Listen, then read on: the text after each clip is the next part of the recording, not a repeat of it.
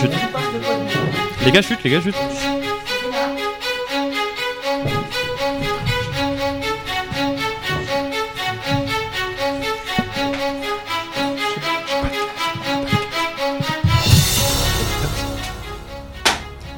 Bonsoir, salut tout le monde, bienvenue sur Radio TTU, c'est l'émission 442 sur la fréquence 107.5 ou alors sur notre site web si vous voulez nous retrouver partout dans le France et dans le monde. Ce soir, on se retrouve pour euh, une émission qui va être très très riche. La première ligue au programme, la Ligue 1, le Ballon d'Or, la Coupe d'Europe, des clubs, des nations, pardon. Et on retrouve autour de moi Vivien pour la première fois à la régie cette année. La deuxième, euh, bonsoir à tous. La dernière fois, j'étais pas là, ça comptait pas. Valou, Ah. cette fois, tu n'es pas dans la régie, Valou, tu prends place avec nous autour de la table. Salut Valou. Je sais pas comment j'ai fait pour prendre place autour de la table, mais merci de m'accueillir quand même, vous êtes gentil. Ça fait plaisir de t'avoir dans cette pièce avec nous. On a Milan qui va nous commenter un match très épisé ce soir. Salut Milan. Salut à tous. À ma gauche, Noah. Salut Noah. Salut Mathieu, salut à tous. Noah qui, a, qui profite de la victoire des Girondins de Bordeaux, de même que son voisin de gauche, Maxime. Salut Maxime. Salut, salut tout le monde. Et enfin, notre commentateur fou, euh, c'est Louis qui est aussi très ravi du score de son équipe. On va y revenir. Salut Louis. Salut, salut Mathieu, salut à tous. Donc, on en parlait pour le, pour les résumés de cette euh, soirée. On va parler de la Ligue 1. Et euh, Ligue 1, justement, un but, encore une fois. Et oui, en effet, but euh, d'Otavio, je crois que c'est son premier but en Ligue 1, si je me trompe pas. Euh, premier but euh, sous les couleurs euh, des Girondins de Bordeaux, donc, euh, donc 5-0. Bon, bah, c'est clairement une, une balade de, une balade de santé pour, pour, les, pour les Bordelais. Et oui, notre bon.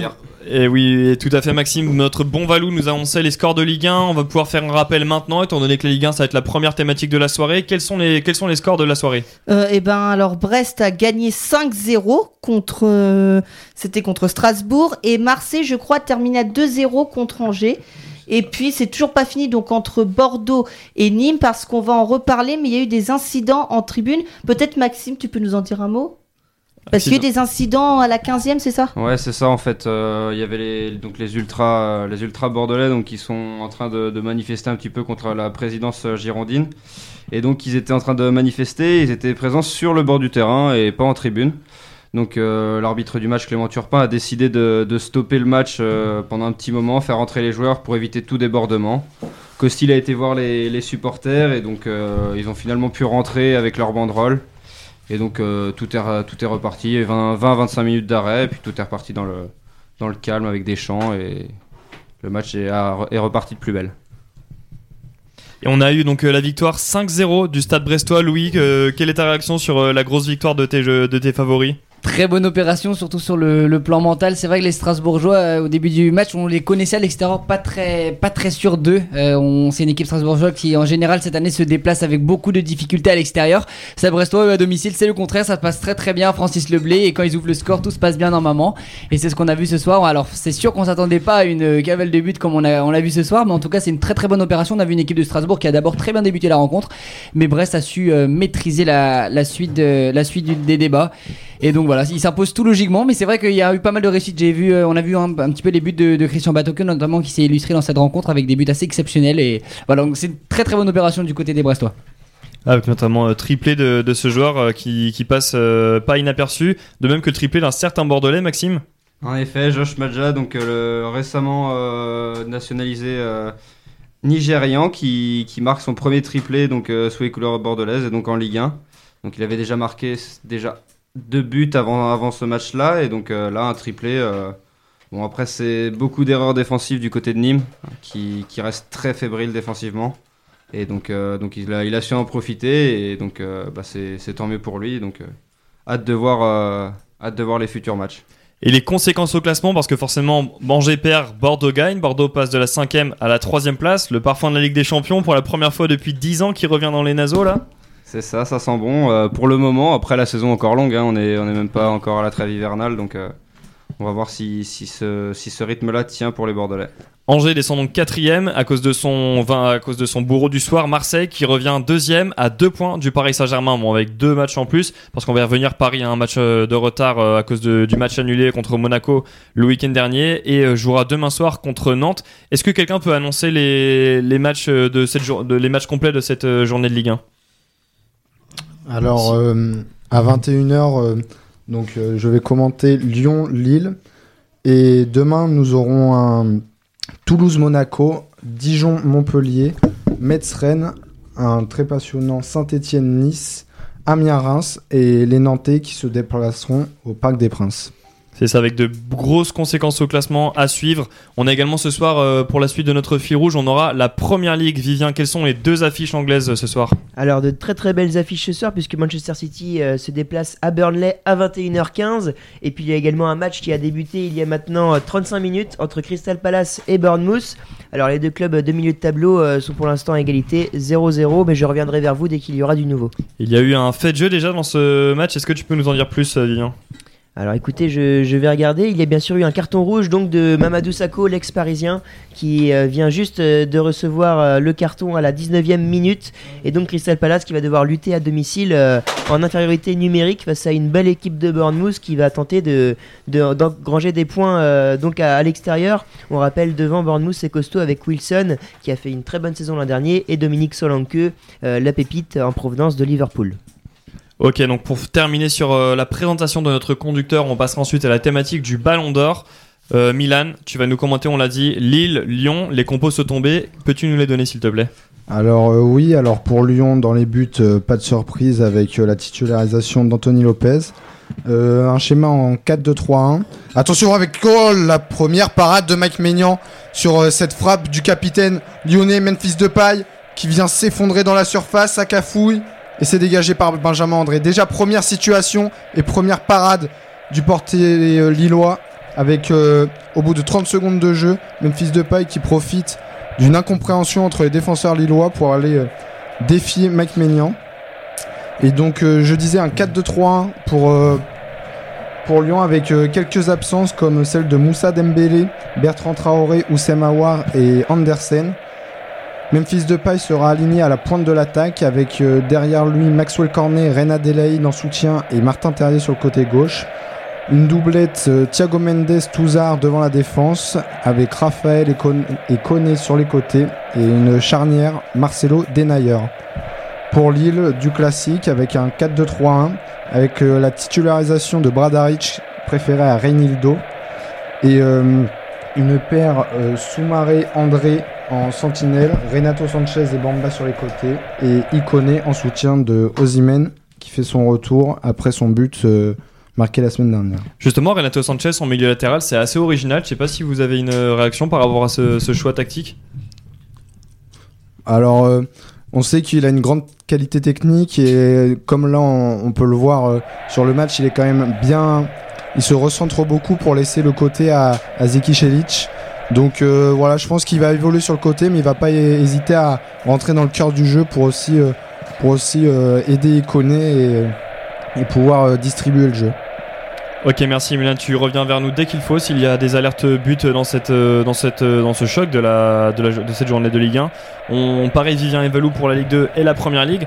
On, donc voilà pour notre fil rouge. On va aborder une, la, la thématique de la semaine. Évidemment, c'est celle du Ballon d'Or. Les résultats sont tombés hier. Je vais commencer par euh, un tweet ce matin de Laurent Akio, journaliste sport au Télégramme, qui disait "Faut vraiment pas aimer le football pour s'intéresser au Ballon d'Or."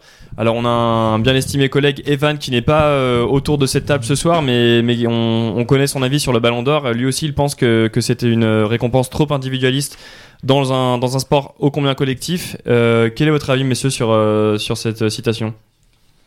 Bah personnellement, je pense que le Ballon d'Or a perdu un petit peu de, sa saveur ces deux dernières années déjà. Je pense que l'année dernière avec Modric, cette année avec Messi, je pense que déjà euh, c'est des choix qui sont trop compliqués à faire euh, désormais parce que là, par exemple, cette année c'est Messi, alors que bon collectivement il a certes improuvé, mais il a quand même été euh, sur le plan individuel l'un des meilleurs joueurs du monde comme depuis qu'il est professionnel finalement. Donc je pense que le Ballon d'Or, ouais, c'est vrai que juger un, joueur sur son talent individuel dans un sport collectif, ça devient assez compliqué parce que bah, forcément on remarque plus les statistiques. Donc un défenseur, pourtant Van Dyke euh, cette année a été euh, exceptionnel, mais sauf qu'il marque pas de but, il fait pas de passe décisive. Donc sur le, pour les gens qui vont pas regarder tous les matchs, bah, ça se voit pas. Alors que Messi, bah, il est meilleur buteur sur l'année euh, l'année civile. Donc je pense que c'est vrai que c'est un petit peu compliqué de, juger désormais euh, un joueur sur le plan individuel. Après, euh, ça reste quand même euh, quelque chose de mythique dans le football, donc c'est difficile de, juger, de juger le Ballon euh, notamment cette année.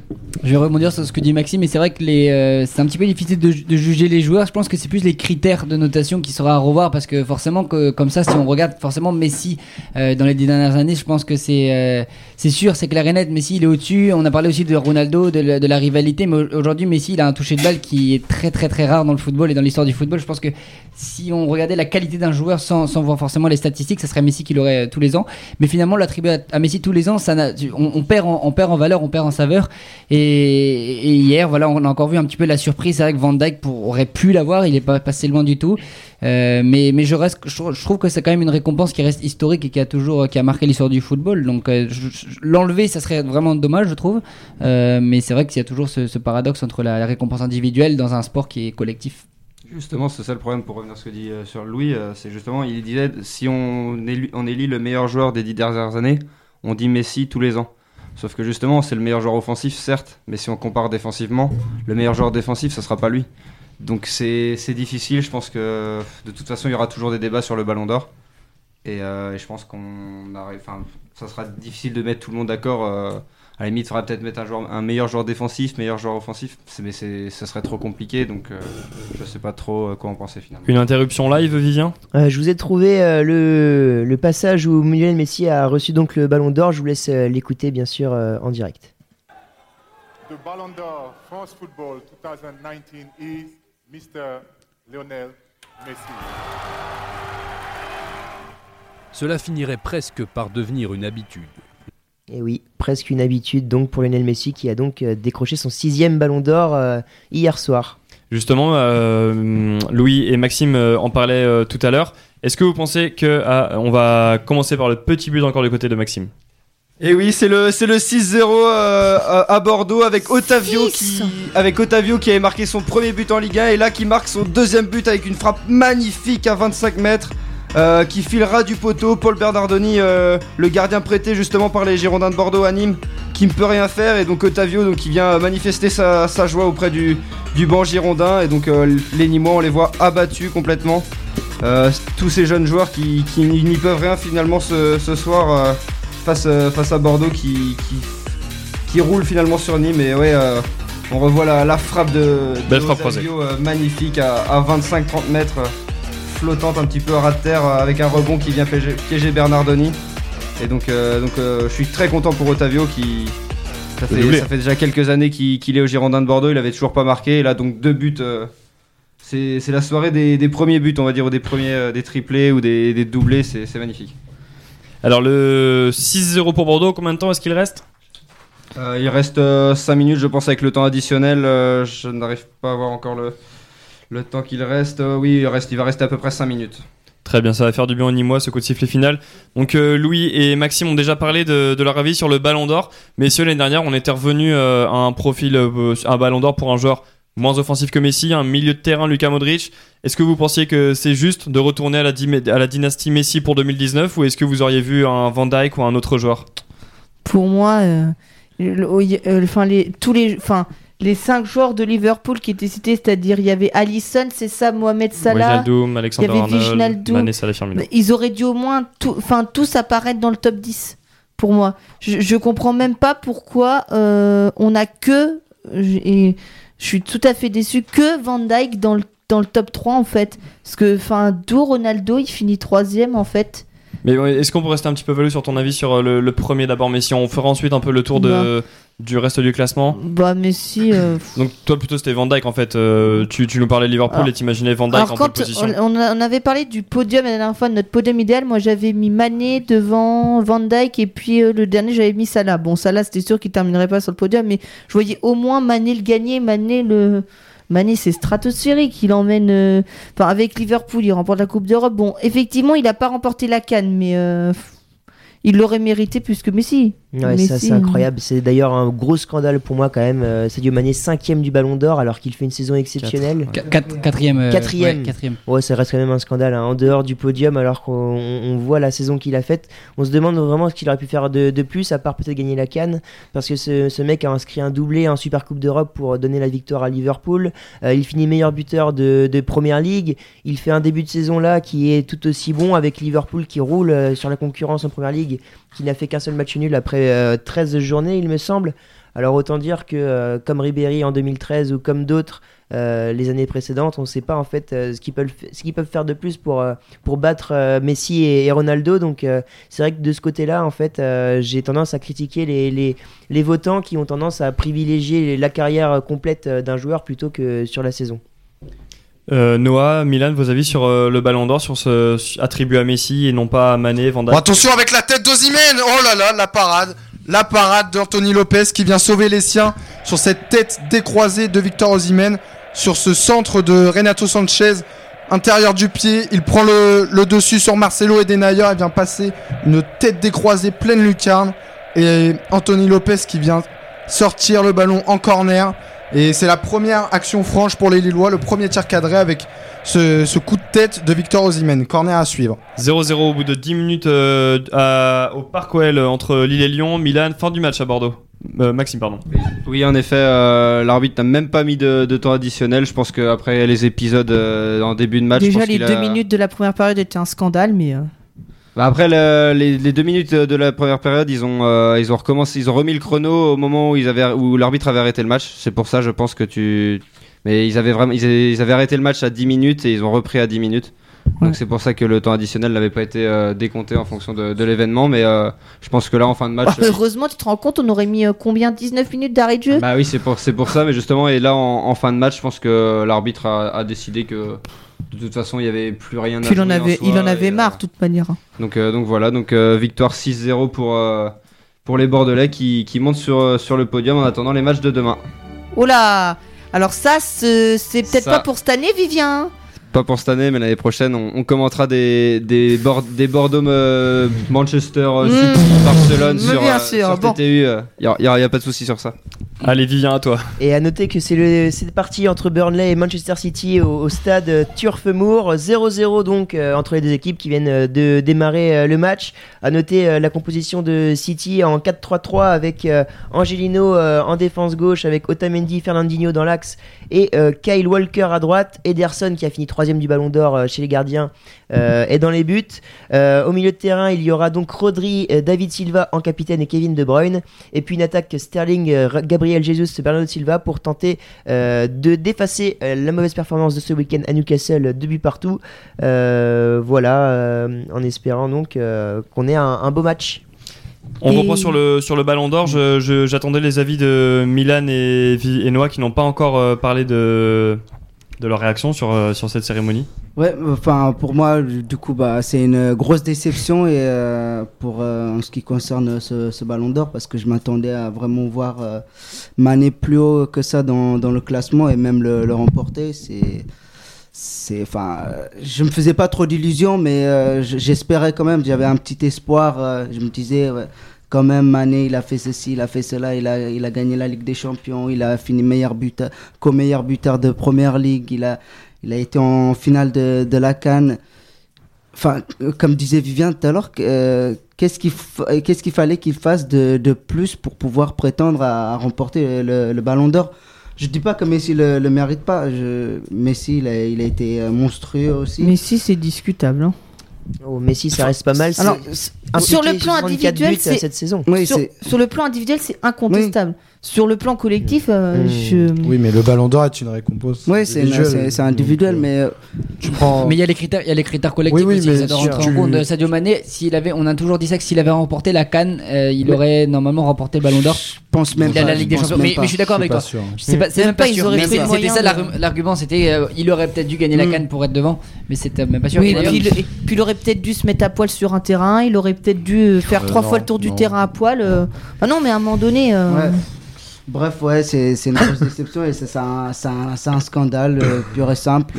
Cristiano Ronaldo, euh, je, je, pourquoi, je comprends pas pourquoi il est sur le podium. Ah, enfin, il a fait une saison correcte avec euh, la Juve. Après, il gagne peut-être euh, une compétition que personne comprend d'ailleurs, euh, la Un Ligue des Nations. À noter que Ronaldo euh, n'était pas présent hier soir à la cérémonie de- Oui. du Ballon d'Or, puisqu'il a reçu euh, à côté un trophée donc du meilleur joueur de Serie A euh, l'an dernier. donc, donc voilà. T'inquiète pas que s'il avait reçu le ballon d'or, il aurait été Oui. présent. Bref, ouais, donc j'ai été très déçu par ce ballon d'or euh, 2019. Mais par contre, je voulais revenir sur vos propos tout à l'heure sur l'importance du ballon d'or. Je, trouve que le ballon d'or est, une récompense qui, crée des légendes. Euh, ces 15 dernières années, on a été euh, tenu en haleine par euh, Cristiano Ronaldo, euh, et, Lionel Messi. Je trouve que c'est ça, c'est ça qui permet de, créer l'hi- l'histoire du football, de, dire qu'il y a eu deux légendes. Il y a, eu Pelé et Maradona. Enfin, ils n'étaient pas à la même, à la, même époque, mais ça permet de, créer des légendes. Ça permet d'avoir euh, euh, un repère dans, dans, dans, une, dans une décennie, dans, dans un siècle. Qui, qui permet de dire, bah voilà, Cristiano Ronaldo c'était le meilleur, Messi c'était le meilleur, ils ont gagné tant de ballons d'or. Ça reste une récompense individuelle, mais je trouve que c'est assez important de, de l'avoir. Après, pour le coup, pour Maradona et Pelé, c'est le Oui. mauvais exemple, puisqu'ils n'avaient pas. Ouais, ils avaient, ils avaient pas le ballon d'or, mais à, à l'époque, la récompense était lég- européenne et non pas Mm. mondiale. il y avait des légendes quand même. Il y avait une légende autour d'eux. Donc, euh, ouais, c'est important de l'avoir, je trouve. Pour finir sur cette euh, première place, euh, Gilles Favard euh, Vincent Duluc disait la semaine dernière sur le plateau de l'équipe que Messi avait été exceptionnel encore cette année, mais que c'est lui qui gère le Barça, c'est lui qui gère le collectif, c'est lui qui décide. Et si Messi, qui est gérant d'une équipe, a été dépassé en Ligue des Champions par un autre collectif, en l'occurrence Liverpool, il est normal de, donner le Ballon d'Or à un joueur qui représente ce collectif. Donc, en l'occurrence, euh, Mané, Van Dijk. Euh, Milan, pardon, quelle est ton, ta réaction Bah, sur je- cette première place de Messi Je- Alors sur la première place de Messi, bon, ce que fait Messi depuis, euh, depuis 15 ans, c'est exceptionnel, mais euh, je pense que, que hum, on, on banalise aussi hein, les, les exploits de Messi et comme l'a dit Noah, euh, Mané a réussi quasiment tout ce qui tout ce qu'il a entrepris et toutes les compétitions dans lesquelles il était engagé. Mais euh, après voilà, à, savoir que le Ballon d'Or est aussi une compétition individuelle et qu'on qu'on parle aussi de l'influence qu'a le joueur sur, sur l'équipe. Et même si Mané a une grande influence sur le jeu de Liverpool et qu'il il, leur a apporté beaucoup de points, il a été décisif. Mais je pense que Messi est un peu plus seul à, à, à Barcelone dans, dans les stats, ce qui fait que, que tout de suite, il a une plus, grande plus grande influence sur son équipe. Et après, par rapport à ce que tu disais sur euh, la citation de Vincent Duluc, non De- Euh, Vincent Duluc, ouais. je pense qu'on peut pas résumer euh, un classement d'une Ballon d'Or à un quart de finale euh, en Ligue des Champions. Ah, parce- une demi enfin, quand même, une demi Pour moi, c'est pas parce que euh, Liverpool a battu euh, Barcelone que les joueurs de Liverpool doivent être devant Messi ou les joueurs de Barcelone. Moi, je suis pas du tout d'accord personnellement, puisque je pense que c'est quand même euh, symbolique le fait de battre Barcelone à retour à Anfield 4-0 en demi-finale de Ligue des Champions, alors que le Barça avait roulé sur les Reds à domicile aller, au match aller. Pour moi, c'est un, un match symbolique et ça aurait dû jouer justement dans la décision finale, en sachant que Liverpool est allé au bout derrière et a réalisé une magnifique saison à un point de City en, en première ligue. Et euh, donc euh, là, qui est largement devant euh, depuis le, le- le retour de, de la saison. Après, personnellement, je pense que j'ai peut-être pas une analyse, mais je pense que dans les votes, ce qui a joué aussi, c'est le, le grand nombre de, de Reds présents dans le top 30 qui a fait que il est possible que des, des votants aient partagé leur vote parmi euh, les Reds, c'est-à-dire Mané, Salah et Van Dijk qui sont dans le, dans le top 5. Van Dyke. Van Dijk, pardon, et qui a fait donc que euh, c'est possible qu'au final Messi il emporte avec seulement 7 petits points d'avance euh, sur, euh, sur Van Dijk. donc voilà, c'est la petite frustration quand même, même si Messi le mérite, comme a dit Noah. Exactement, Vivien, 686 points pour Messi, 679 pour Van Dijk, c'est un écart infime par rapport au point justement. euh, que- Qu'est-ce que vous pensez du système de notation actuel? Maintenant, alors à l'ancienne, euh, il y a quelques années encore, c'était euh, un journaliste de chaque pays plus le sélectionneur et le capitaine de la sélection de chaque pays. Maintenant, ce ne sont plus que un journaliste par pays. Qu'est-ce que vous pensez de ce système actuel? Bon, moi, je trouve pas ça dérangeant. euh, après, le fait que euh, la voix d'un d'un mini pays comme euh, le Sri Lanka. Je sais pas si vous avez vu un peu euh, les votes euh, Alexander Arnold du, ouais, du journaliste de Sri Lanka depuis quelques dernières années valent autant que, que, celle, que celle de pays avec une culture footballistique plus importante. Je trouve ça un peu dommage. Que, après, c'est discutable, mais. Mais ils voient les mêmes choses quand même. Bah oui. Ah oui, oui, Ils voient- oui, mais. Ça choses. semble discriminatoire de vouloir donner Ouais, plus de non, non, poids enfin, dans les votes de certains pays ouais. plutôt que par rapport à d'autres. Justement, moi je trouve, je trouve que c'est le plus gênant, c'est euh, les- que ce soit des journalistes de, de grands pays, on va dire, qui, qui donnent euh, les, les votes, parce qu'au final, l'Argentine, je sais pas si- pour qui ils ont voté, mais ils ont. Pas forcément pour Messi. Ils- ils ont- ils ont quand- Agüero. Ouais, voilà, c'est ça. Donc en fait, dans tous les cas, il y aura, alors que les joueurs, les, au moins les journalistes du Sri Lanka vont voter pour un joueur dont ils ont pas forcément, enfin, il n'y a pas d'attache avec leur pays, donc. euh, donc Messi, bah, c'est sûr, a profité du- des votes de son pays. Le- Mbappé ou Benzema, par exemple, ou Griezmann ont dû profiter des, des votes de la France. Enfin, donc dans tous les cas, je pense que c'est même pas le, le vote des petits pays qui est le plus dérangeant. Non, mais c'était dans, euh, dans le sens aussi que c'est un journaliste et donc une seule personne qui, qui donne le vote d'un pays. Et avant, c'était quand même trois. Donc, euh, il pouvait y avoir des avis qui divergent. Et là, euh, tout, tout, le, tout le vote du, du même pays repose sur une seule personne. Et je trouve ça un peu. Ouais, je pense que ouais, par contre, le fait qu'il y ait qu'un seul journaliste, c'est bah, c'est trop peu parce que du coup, euh, on a, comme disait Milan, on en a qu'un un seul avis. Et je pense que avoir trois avis, trois avis différents dans chaque pays, je pense que ça aurait clairement changé le résultat. Donc euh, après, euh, y bah, y maintenant de toute façon, c'est c'est fait pour cette année, donc euh, à voir euh, dans les années futures comment ça va évoluer. Il y a, il y a Abibay, euh, consultant pour Canal+, qui a réagi à la quatrième place de Sadio Mané en évoquant, euh, donnant sa raison, en fait, en disant qu'il est, c'est parce qu'il était africain. Qu'est-ce que, qu'est-ce que vous en pensez? Je sais pas trop. Moi, je euh, dis que c'est très tendancieux de dire ça parce que ça, ça, ça Après, voudrait- Abibay, il est pas. parce que- parce que ça- ouais, mais ça, ça- alors ça voudrait dire que tous ceux Oui, qui ont voté, euh, qui n'ont pas voté pour ma, pour Mané sont racistes, quoi. Enfin, Mais- désolé, moi c'est comme Mais ça. à Abibay, ce qui est reproché, c'est c'est le, le vote des, des pays africains. Et il, a- il avait pas vu qui avait voté euh, pour euh, qui en, Afrique. Et je suis allé regarder qui, qui avait voté euh, dans- dans la plupart des pays. Et ils ont voté pas mal quand même. Euh, Ma- Mané et Salah euh, dans le podium. Ils, ils ont Ouais. voté certes Messi. On a Mais- les stats d'ailleurs, euh, Noah, qui sont euh, affichés. Donc, euh, pour Mané, euh, il n'a remporté que 24% des votes euh, africains et 31% des votes africains euh, hors- étaient hors du podium. Alors, euh, oui, pour le coup, e- e- effectivement, euh, il ne faut pas s'attarder donc euh, sur le fait qu'il soit africain et que l'Afrique ait voulu euh, le supporter parce qu'au final, euh, il n'a pas récolté tant de votes que ça. C'est Ma- vrai que c'est vrai que cette phrase, euh, on peut se demander. Enfin, oui, Bey, euh, vous dites ça, mais euh, donc, qu'est-ce que ça veut- qu'est-ce que ça cache comme idée euh, Comme disait Valou, est-ce que ça veut dire que, que tout le monde n'a pas voté pour Mané expressément parce qu'il est africain? Je pense pas que ce soit le- la raison pour laquelle Mané n'a pas remporté le Ballon d'Or quand même.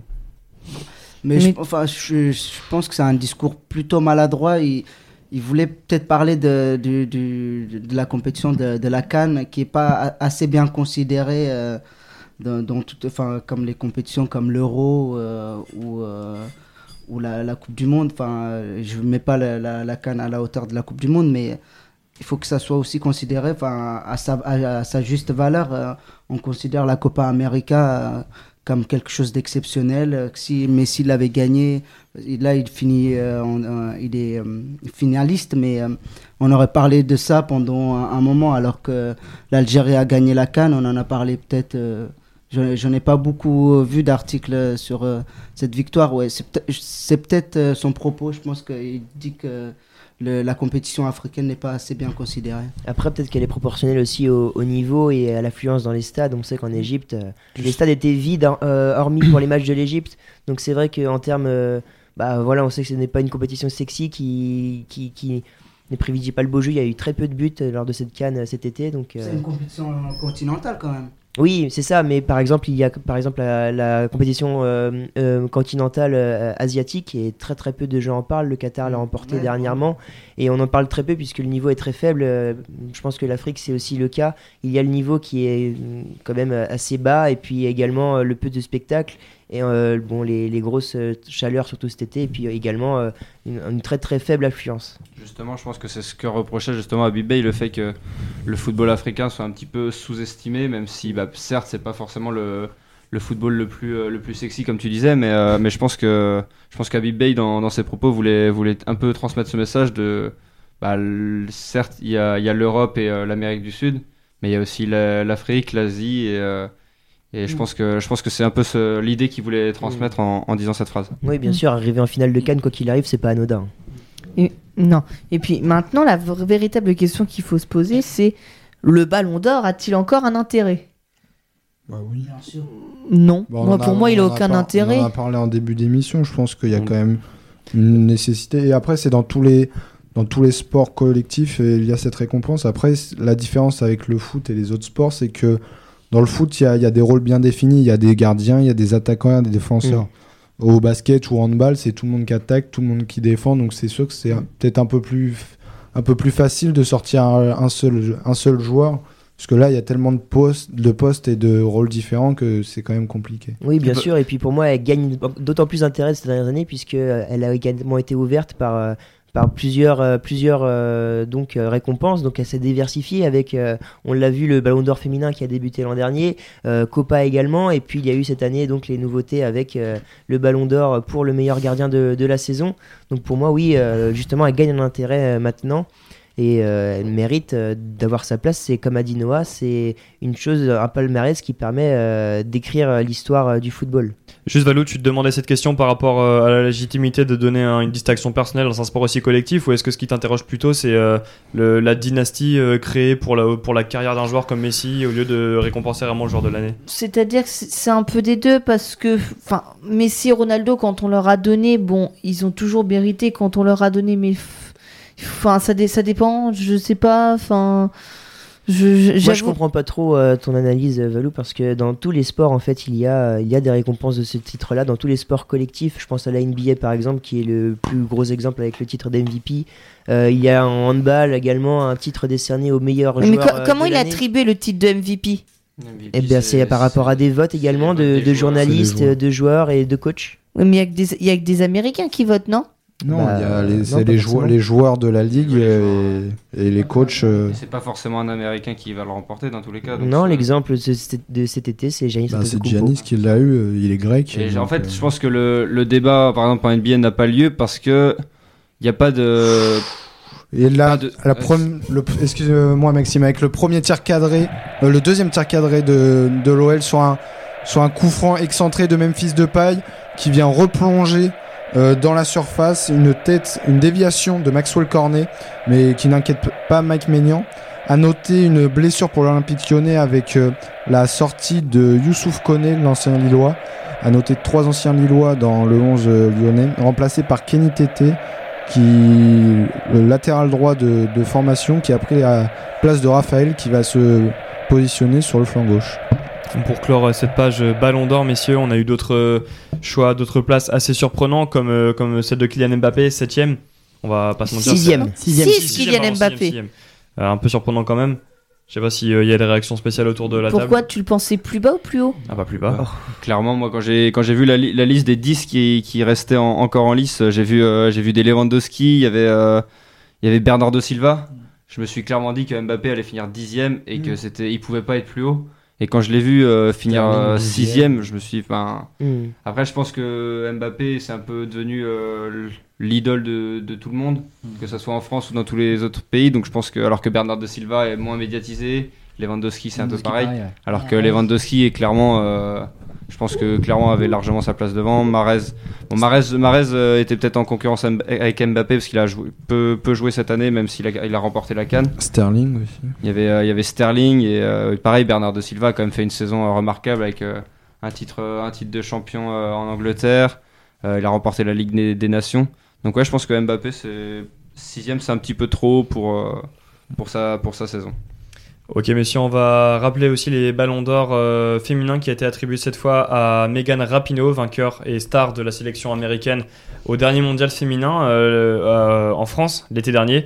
Pour le premier trophée Yashin de l'histoire qui récompense le meilleur gardien de l'année, il a été attribué à Allison. Valou, tu parlais de- du succès des joueurs de Liverpool cette année, on le retrouve avec euh, Allison. Bon, au final, c'est le seul joueur des Reds qui est récompensé dans cette cérémonie du ballon Et d'or. parce qu'on a, cr- enfin, parce qu'on a créé ce prix pour récompenser les gardiens, parce que des gardiens Ballon d'Or, à part Yashin, euh, il y en, a pas eu. C'est pour ça que le trophée porte son nom. Et enfin, le, trophée Copa, euh, donc euh, qui, qui a succédé à Kylian Mbappé, c'était Mathis Delirte, Euh, qui s'est classé combien dans le classement final du Ballon d'Or je crois 15e. 15 Mm. Qui était 11 d'ailleurs et c'était De Jong. De Jong, voilà. C'est ça, Sterling 12e. Euh, Messieurs, je pense qu'on en a fini avec le Ballon d'Or. Valou, est-ce que tu peux nous, est-ce que tu pourras nous faire un tour des, des résultats en Ligue 2 Qui, est-ce qui met au score pour l'instant? Eh ben, allez, euh, dans, bah, dans les rencontres, euh, il y a Le Havre qui mène au Mans un but à 0. On a Ajaccio qui mène 1-0 contre les Chamois Niortais. 1-0 pour Lorient contre l'US Orléans. 1-0 pour Guingamp contre le Paris FC. Et sur toutes les autres rencontres, 0 à 0. En rappelant que Caen s'était imposé hier un but à 0. C'était contre, euh, je crois, non, c'est pas Le Mans, mais ils se sont imposés un 0 hier. Voilà. Vivien, ça ne bouge pas pour l'instant en Première Ligue? Non, toujours pas. Donc c'est la mi-temps entre Crystal Palace et Bournemouth, toujours 1-0. On rappelle euh, Crystal Palace privé euh, de Mamadou Sakho, euh, auteur d'un carton rouge. Et puis dans l'autre match entre Burnley et Manchester City également, toujours euh, 0-0. Alors les Citizens poussent depuis ces buts de match. Notez qu'il a eu seulement eu que 4 tirs avec 60% de possession de balle, mais Burnley qui tient bien pour le moment, donc rien à signaler. On espère que ça va se débloquer en première ligue. On rappelle euh, les matchs qu'il y aura demain, notamment un derby de la Mersey, Liverpool-Everton à 21h15. Et juste avant, Manchester United-Tottenham. Donc la première ligue va nous régaler demain. On espère qu'elle va quand même nous servir quelques buts ce soir. En attendant, on va passer euh, à la deuxième grande thématique de la soirée. Évidemment, c'est le tirage au sort de l'Euro 2020 qui aura lieu dans 10 pays à travers le continent. Messieurs, la France est tombée dans le groupe de la mort. Évidemment, on va commencer par le tirage qui a été fait pour nos bleus. Allemagne, Portugal, plus une équipe, alors qui sera ou bien euh, la Hongrie, ou la Bulgarie, ou l'Islande. Euh, messieurs, que, qu'est-ce la Roumanie. Euh, la Roumanie ne peut. En fait, si la Roumanie passe les barrages, elle sera forcément dans un autre groupe parce qu'en fait, un autre groupe euh, se passera chez elle. Donc, si elle est qualifiée, elle jouera chez elle dans un autre groupe. Quel casse-tête. Ces règles sont vraiment nulles à chier. Platini, si tu nous écoutes, arrête. Enfin, fallait pas penser à Je suis ça. pas convaincu qu'ils nous écoutent, mais. Mais on s'en fout, mais je l'ai dit quand même. hein. Franchement, non, mais ces histoires de groupe en plus déjà fait à l'avance ou quasiment fait à l'avance, hein, parce que dans, le chapeau 1 avait déjà été tiré avant même de commencer, puisque on s'était, vous savez, ça, euh, les matchs de groupe se passeront dans deux villes. Donc nous, on jouera à Munich et normalement à Budapest. Budapest. Budapest. Budapest en Hongrie. Hongrie, voilà. Ouais. Donc euh, bon, on a évité euh, le combo Rome-Bakou quand même. Déjà, on n'est pas trop mal. Ça aurait fait mal. Ouais. qui est-ce qui en hérite C'est l'Italie. Oui, l'Italie dans le groupe A avec la Turquie, le Pays de Galles et la Suisse. Bah là, les, les quatre équipes euh, présentes du groupe A vont s'amuser à prendre l'avion. On salue euh, la Turquie, les. Oui, voilà, comme Bah pas la bien. Turquie pour le coup puisque c'est à côté euh, Bakou, mais euh, c'est vrai que pour les autres équipes ça va être galère. Ouais, et la Turquie n'aura pas de match à faire en Italie, à Rome? Si, bien sûr, les, toutes les équipes font Ouais. des matchs euh, à Bakou Ouais, et, à Rome. Et d'ailleurs, le match d'ouverture, ce sera Turquie-Italie. Le, match 12 d'ouverture de juin. l'Euro, c'est ça Ouais, le 12 juin 2020, ce sera euh, Turquie-Italie Vous notez bien la date de Valou, 12 juin 2020, début de l'Euro, donc Turquie-Italie. à 21h. Euh, donc ce nouveau format, alors euh, déjà évidemment il y a le, le fait que la compétition soit éparpillée dans 10 pays de l'Europe, euh, de la de l'Azerbaïdjan, euh, pardon de Du, du- bah, de l'Europe, en fait, t'as d'est non, en ouest.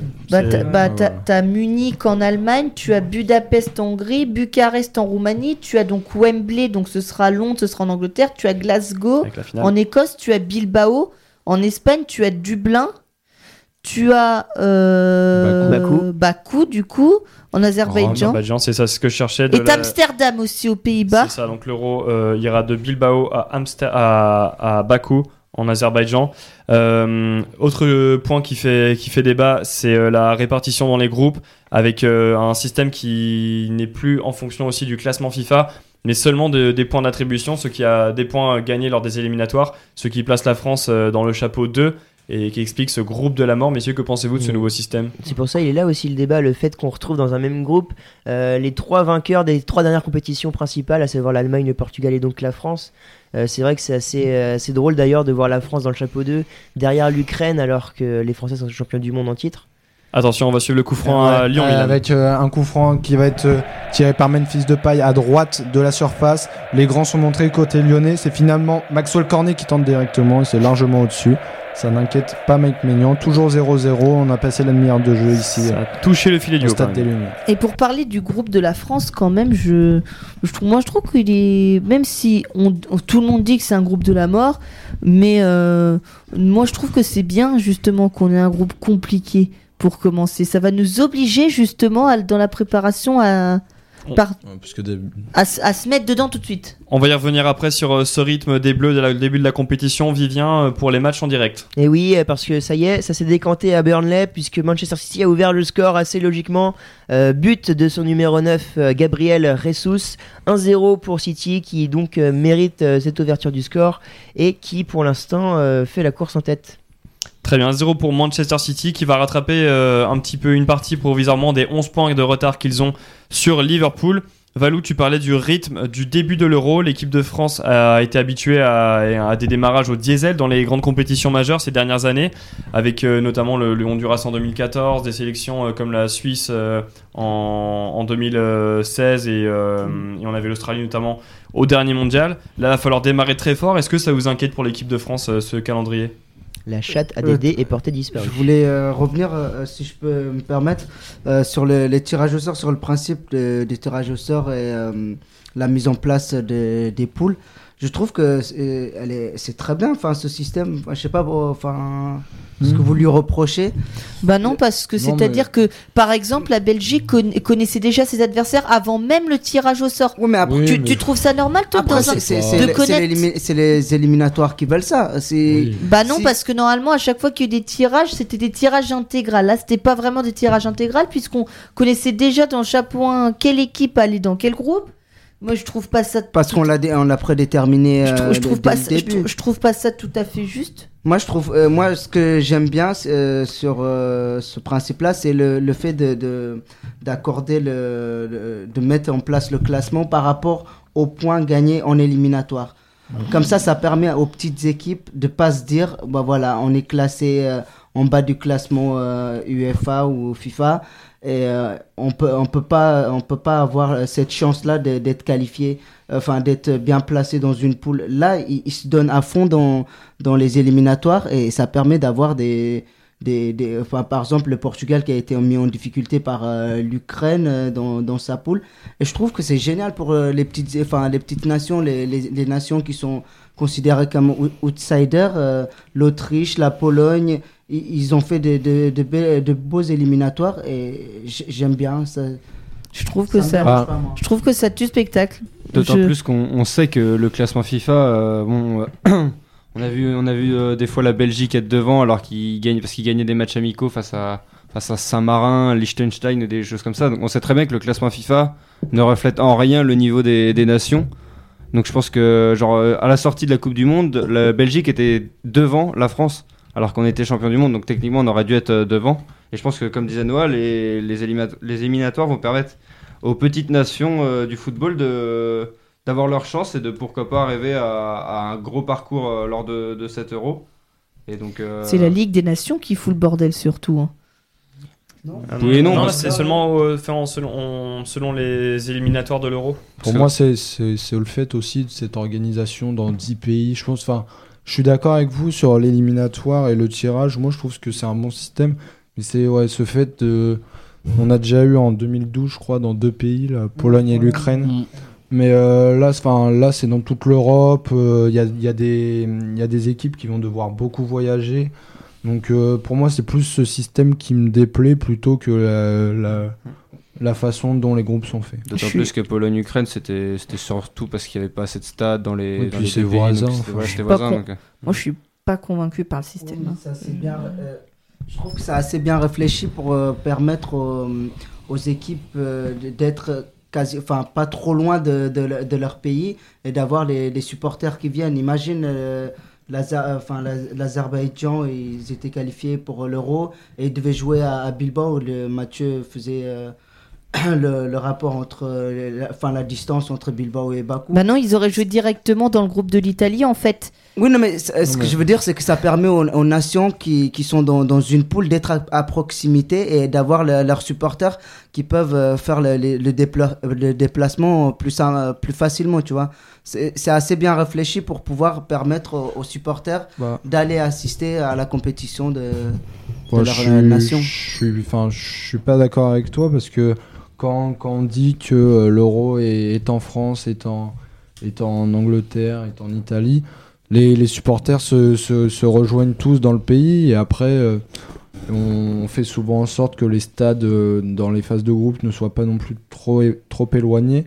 Tandis que là, par exemple, tu parlais de l'Azerbaïdjan où, où ils, pourront, ils pourront aller voir qu'un match, tandis que si- s'ils se déplacent dans un seul pays hôte, ils pourront suivre euh, l'entièreté des phases de groupe. Et je trouve que c'est dommage pour une, pour une nation donc, qui ne sera peut-être pas euh, l'Azerbaïdjan de se retrouver avec un seul match, avec une grosse ambiance et avec deux matchs euh, plus tard sans, sans aucun supporter, parce que je pense pas que beaucoup de supporters feront un, éventuel, un éventuel trajet en, en- à Bilbao.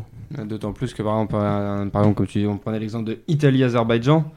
Euh, si euh, si ce ma- le match se joue en Azerbaïdjan, euh, les supporters italiens vont clairement pas faire le déplacement et du coup euh, il y aura il y aura que des supporters euh, Ouais. azerbaïdjanais. Azeri, Azeri. Azeri, c'est plus simple. Mais euh, On invente, on invente des, des Alors- Je- vu que je savais pas, j'ai alors hésité. après Moi je les l'ai pas dit assurément. alors après les Slovaquois, les Slovéniens, les Azerbaïdjanais, mais bien sûr, non, les Ouais. Azeris.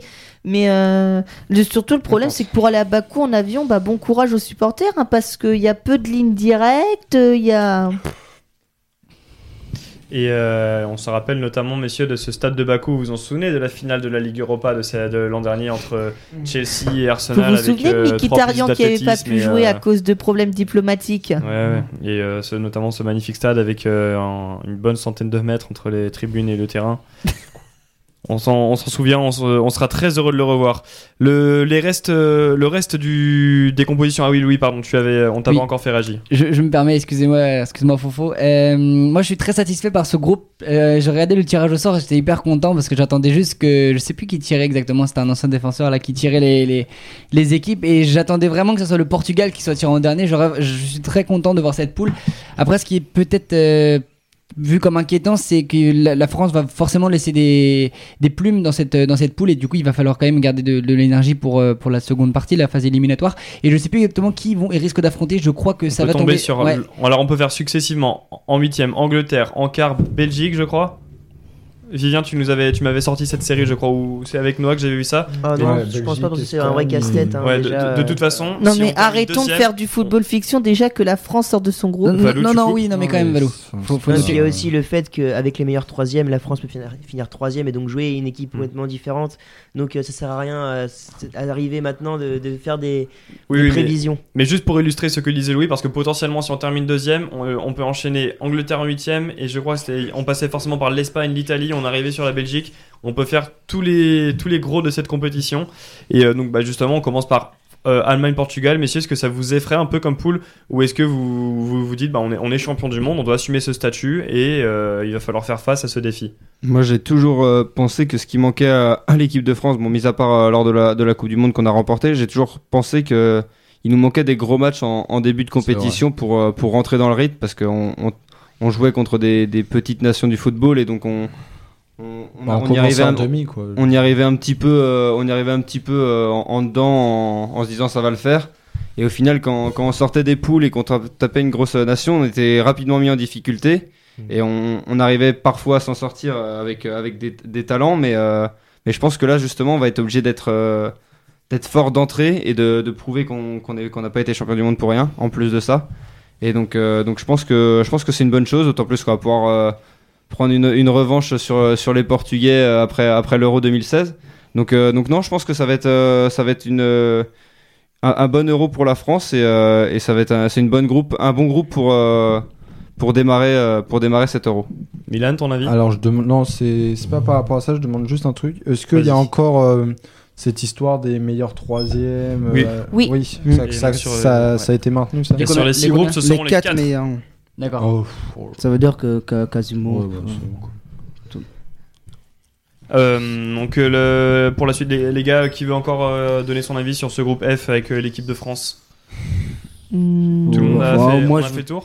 Ouais, je pense que bah, déjà à l'Euro, à l'Euro euh, 2000 2016, on a commencé notre compétition en jouant une réelle grosse équipe euh, de football en demi-finale contre l'Allemagne. Hmm. Parce qu'avant c'est l'Islande, l'Irlande du Nord et en phase de groupe c'était quand même relativement tranquille. L'Irlande du Nord d'abord en huitième. Non, l'Irlande tout court. L'Irlande puis l'Islande, l'Allemagne et puis la finale euh, contre le Ah, Portugal. pas joué Ça. l'Irlande. Mais- Après, on joue des petites et, équipes parce qu'on euh, profite aussi je pense que là, des erreurs aussi des autres. De, de rentrer euh, de rentrer directement dans la compétition. Et vu qu'il y a encore euh, les meilleurs troisièmes qui sont, qui sont repêchés, je pense qu'on se, on se qualifiera sans aucun doute. Mais ça va être, euh, ça va être bien de pouvoir jauger aux grosses équipes euh, dès les, premières, euh, dès les premiers matchs. Le reste de, des groupes de cet euro, messieurs Noah, tu n'as pas parlé de, de l'équipe de France pour l'instant. Est-ce que tu veux qu'on passe aux autres équipes ou tu veux Ouais, enfin, là, il faut pas trop se pronostiquer alors qu'on enfin, on n'a pas encore euh, euh, proche de l'euro, mais euh, ouais, ça, ça va permettre de, à l'équipe de France de se jauger euh, dès, dès, les- dès- le début euh, de, de la compétition. euh. Après, enfin, ça, ça me dérange un petit peu d'a- d'avoir le, le Portugal et l'Allemagne, c'est que là, il y a la France. euh, qui, qui, va, qui va jouer contre deux équipes. Imagine, il y a une surprise et l'Allemagne saute, ou le Portugal saute, ou la France saute. Enfin, la compétition de- devient moins, moins attrayante euh, enfin, Pas forcément. à regarder, je trouve. Enfin, Je suis pas je trouve d'accord. que dès- Le fait qu'il y ait des surprises, justement, ça rajoute du charme à ouais, cette mais quand tu vas te retrouver en huitième de finale, euh, par exemple, euh, avec euh, Russie, euh, euh, Russie, Au- Autriche, euh, je sais pas si tu vas, tu vas regarder. Enfin, Après, on a bah, ça à chaque compétition. Il y a toujours Ouais, mais- un huitième de finale qu'on n'attendait pas, Oui, une équipe inattendue oui, en quart de finale aussi. Mais- et puis on regarde un quart de finale Russie-Croatie, pour moi, euh, au départ, c'était pas un match attendu. Et puis ça, ça s'est révélé être un très très bon match de football entre deux équipes qui avaient fait euh, des surprises et qui méritaient amplement leur place. Donc je suis pas forcément d'accord. Quand, quand la Corée du Sud a sorti l'Allemagne en phase de poule, tout le monde a trouvé ce match exceptionnel et c'était magnifique. C'est ça justement qui fait la beauté de ce, de ce sport, le fait que les petites équipes soient capables de battre les grosses et de créer des surprises en phase de poule. Ouais, c'est sûr. Non, mais ce que je veux dire par là, c'est que si je vois que la France euh, est éliminée, elle n'est pas rentrée dans sa compétition, euh, je, je regarderai, pas- euh, je regarderai pas l'euro après, tu vois. Mais Chacun a sa manière de voir, mais non, je suis pas, je suis pas d'accord avec cette façon de penser. Puis un euro, c'est tous les 4 ans, les gars. Donc, euh, En plus. faut en profiter.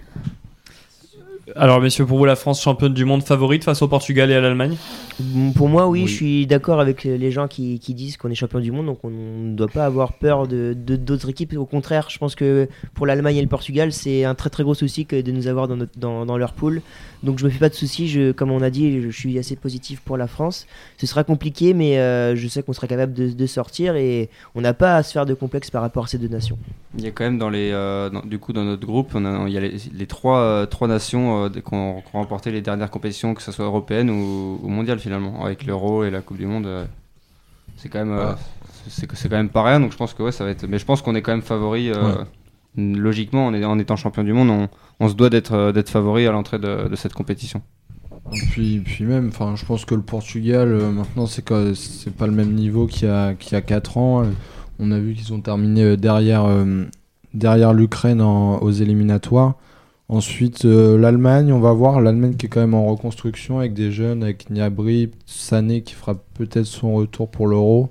Hmm. À voir, mais il faudra pour moi beaucoup plus se méfier de l'Allemagne que, de, que du Portugal qui pour moi n'est pas non plus très inquiétant. euh, pour la qualification en tout cas de la France. Le Portugal, c'est une équipe comme l'Allemagne qui s'est renouvelée parce que l'Allemagne, elle a eu l'échec du dernier mondial. Maintenant, on a des stars euh, émergentes, des jeunes avec euh, Gnabry, avec Kimmich qui est devenu le patron euh, du milieu de terrain défense. On a euh, Sule, même si malheureusement il, se- il sera absent pour la compétition, mais l'Allemagne s'est renouvelée comme le Portugal. Maintenant, c'est l'époque toujours avec Ronaldo, Joao Félix. Ce sont des nations qui se sont renouvelées. Qu'est-ce qui vous inspire ces sélections aujourd'hui? Bah, on peut dire le Portugal est déjà meilleur qu'il y a 4 ans et même euh, que lors de la Coupe du Monde avec un effectif bien plus étoffé. Mais euh, pour le coup, je pense qu'ils ont quand même, euh, avec la Coupe du Monde 2018, euh, on, a vu que et il y avait quand même un, palier à, passer encore pour cette équipe. On sait qu'il y a beaucoup de jeunes qui font la différence. Le Portugal et l'Angleterre notamment sont deux des meilleures nations mondiales chez les jeunes. Mais je pense que le Portugal a quand même une belle équipe, mais mais je pense que après l'Euro 2016, euh, ils ont quand même déjà fait leur temps. Euh, Ronaldo va certainement effectuer son dernier Euro, si ce n'est son avant-dernier. Donc euh, je me fais pas de soucis, je pense que la France est quand même supérieure. D'accord. Euh, moi, justement, euh, bah, comme pour compléter ce que disait Milan tout à l'heure, je pense que l'Allemagne, de toute façon, a une équipe euh, talentueuse au possible avec euh, des joueurs d'expérience et des jeunes joueurs qui, qui montent en puissance à l'image de, de, de Gnabry. Et du côté du Portugal, je pense qu'il y a une chose qui est bien, c'est que ils vont plus se reposer uniquement sur Cristiano Ronaldo en attaque avec euh, la montée en puissance de, Raúl Félix. je pense que ça va clairement, euh, clairement être quelque chose d'intéressant pour, pour les Portugais. euh. et donc, comme disait Vivien, euh, c'est une équipe euh, plus, plus complète, euh, plus jeune aussi, qui a peut-être moins d'expérience dans les, dans les grands matchs. Mais, euh, mais je pense que de toute façon, l'Allemagne va être la nation la plus à craindre dans, dans ce groupe-là. Avec euh, vraiment des joueurs qui ont, l'habitude de jouer les gros matchs, que ce soit en Ligue des Champions ou en championnat, avec euh, bah, Gnabry au Bayern, euh, le Roi Sané s'il est, revenu. Donc même Brandt ou euh, au, Ba- Bayer, au Bayer Leverkusen. Donc, non, je pense que, les, deux, équipes vont être à prendre à très au sérieux pour, le- pour les Français l'année prochaine. Et donc, mais je pense que le Portugal est plus fort que- qu'en 2016 aussi, bien qu'ils aient été champions d'Europe. Euh, on a ouais. une revanche à prendre quand même. On a On a une revanche à prendre quand même par rapport au Portugal. Ah, c'est sûr. On les attend là. Je voulais rajouter, j'entends ce que vous dites, c'est sûr qu'il y aura une bataille forcément entre ces trois équipes, mais il faut pas oublier qu'il y aura quand même une quatrième équipe qui sera décidée en mars. Si Et c'est l'Islande. non, non, mais il faut quand même. Ouais, voilà, il y a l'Islande, la Bulgarie, la Hongrie ou la Roumanie, et entre ces quatre Ah, équipes, je- les, quatre équipes font fils d'outsider. Si par exemple une des trois équipes qu'on a mentionné, le Portugal, l'Allemagne ou la France, si une des deux équipes venait à perdre par exemple deux matchs et que la quatrième, euh, l'équipe qualifiée au barrage, euh, venait à faire un bon match contre cette équipe qui perd deux matchs, c'est une, c'est euh, une hypothèse, et ben ils pourraient avoir leur chance. En fait, la Hongrie, c'est- une bonne équipe, c'est des, des équipes qui ont leur place aussi, donc. euh, il y aurait peut-être vraiment une grosse grosse surprise avec un des trois qui, qui sortirait directement. C'est vrai que la Bulgarie a vécu des éliminatoires très compliqués, euh, sur et en dehors euh, le terrain. Mais la- l'Islande, ça reste un adversaire coriace depuis maintenant 4 ans. Et il y a la, la Hongrie qui, qui sera notamment à domicile. Si elle se qualifie, elle sera à domicile si elle tombe dans le groupe des Bleus. Donc euh, voilà, je pense que Milan, tu peux nous faire un point sur euh, les. Donc c'est la mi-temps euh, au, au Parc OL. Donc on observe pas beaucoup d'actions. La, la meilleure action du match est, est, est en faveur du LOSC avec euh, cette tête décroisée d'Ozimène arrêtée par Lopez. Donc les Lyonnais qui ont quand même la maîtrise du ballon mais qui pêchent souvent dans, dans le dernier geste et des Lillois qui essayent d'évoluer en contre avec euh, des transitions rapides. Mais euh, à voir euh, ce que ça va donner en deuxième mi-temps avec sûrement euh, plus d'espace et plus d'occasions et de buts. Valou et Vivien, les points sur euh, la Ligue 2 et la Première Ligue? Bah, je commence, Vivien, euh, si tu veux, sur la Ligue 2, avec donc euh, de la mi-temps sur tous les matchs. Et il y a eu des buts partout. Lens mène 1-0 contre Chambly. Auxerre mène 1-0, merci, contre Valenciennes. Sochaux mène 1-0 à l'extérieur contre Châteauroux. Lorient mène 2-0 à l'extérieur contre Orléans. Le Havre mène 1-0 contre Le Mans. L'AC Ajaccio mène 1-0 contre Niort. Guingamp mène 1-0 à l'extérieur contre le Paris FC. 3 mène 1-0 à domicile contre Rodez. Et Grenoble mène 1-0 contre Clermont. À savoir que Caen avait gagné hier contre Nancy sur le même score, un but à 0. Merci Valou. Avant la pause, Vivien, toujours un seul but sur les deux, sur les deux pelouses anglaises, anglaises Ouais, ça bouge pas. Toujours 0-0 entre Crystal Palace et Bournemouth. Un match euh, très fermé, puisqu'il n'y a eu que 4 tirs euh, de tenter de deux côtés du terrain en, en 70 minutes de jeu. Autant dire que c'est quand même euh, assez faible. Et puis du côté euh, de Burnley, ça bouge pas non plus. 1-0 pour City, qui euh, accule pour l'instant les, les joueurs de Burnley. 7 tirs à 1. euh, donc dans les statistiques, 70% de possession pour les Citizens. Très bien, messieurs. Eh bien, on va se retrouver tout à l'heure après notre pause. On viendra pour la, pour la deuxième période de l'Olympique Lyonnais Lille. À tout à l'heure sur Radio TTU.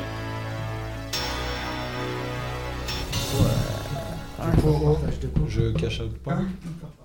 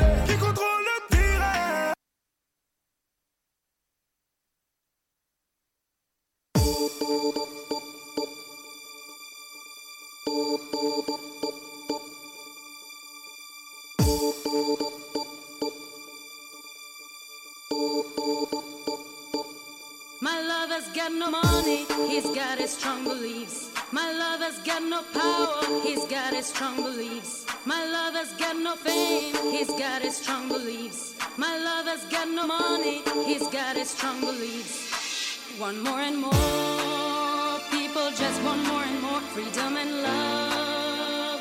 What he's looking for, one more and more people just want more and more freedom and love. What he's looking for from desire. Mind and senses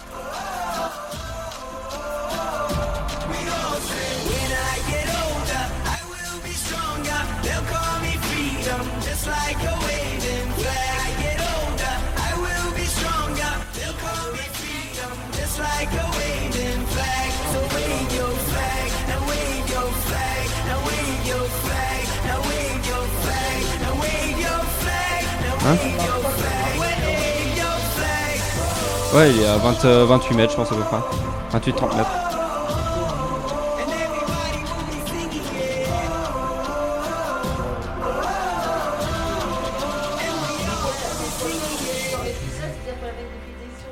Tom. Mais non Oh, ça va, ça. Tu es Dans le micro.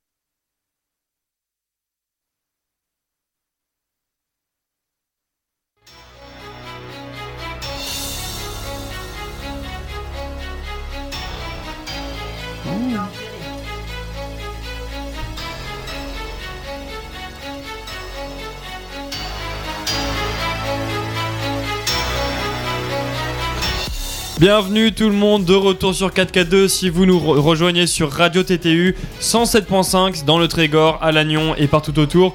Et sur notre site euh, radiottu.fr si vous voulez nous écouter en direct partout en France et dans le monde, on n'en doute pas. On est là pour parler encore du tirage de l'Euro 2020, on parlait de l'équipe de France et du Ballon d'Or tout à l'heure. On suit également les matchs de Ligue 1 et on va revenir sur les matchs du week-end dernier partout en Europe. Avec moi, je rappelle, autour de la table, il y a Vivien, Valou, Milan, Ma- euh, pas pardon, Maxime, Noah et Louis, qu'on attend, euh, qui va revenir dans incessamment sous peu de sa pause pipi. ne doutez pas de votre commentateur préféré. Messieurs, euh, rebonsoir.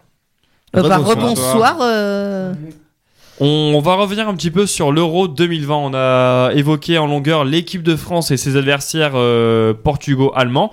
On va parler un petit peu des autres groupes et des autres sélections, des cadors de la compétition. Donc c'est fait pour la France, l'Allemagne, le Portugal. Dans le groupe A, on a l'Italie notamment, messieurs, qui a terminé invaincu de sa campagne de qualification après avoir manqué le Mondial 2018. Comment voyez-vous cette euh, Squadra Azzurra version 2020, messieurs?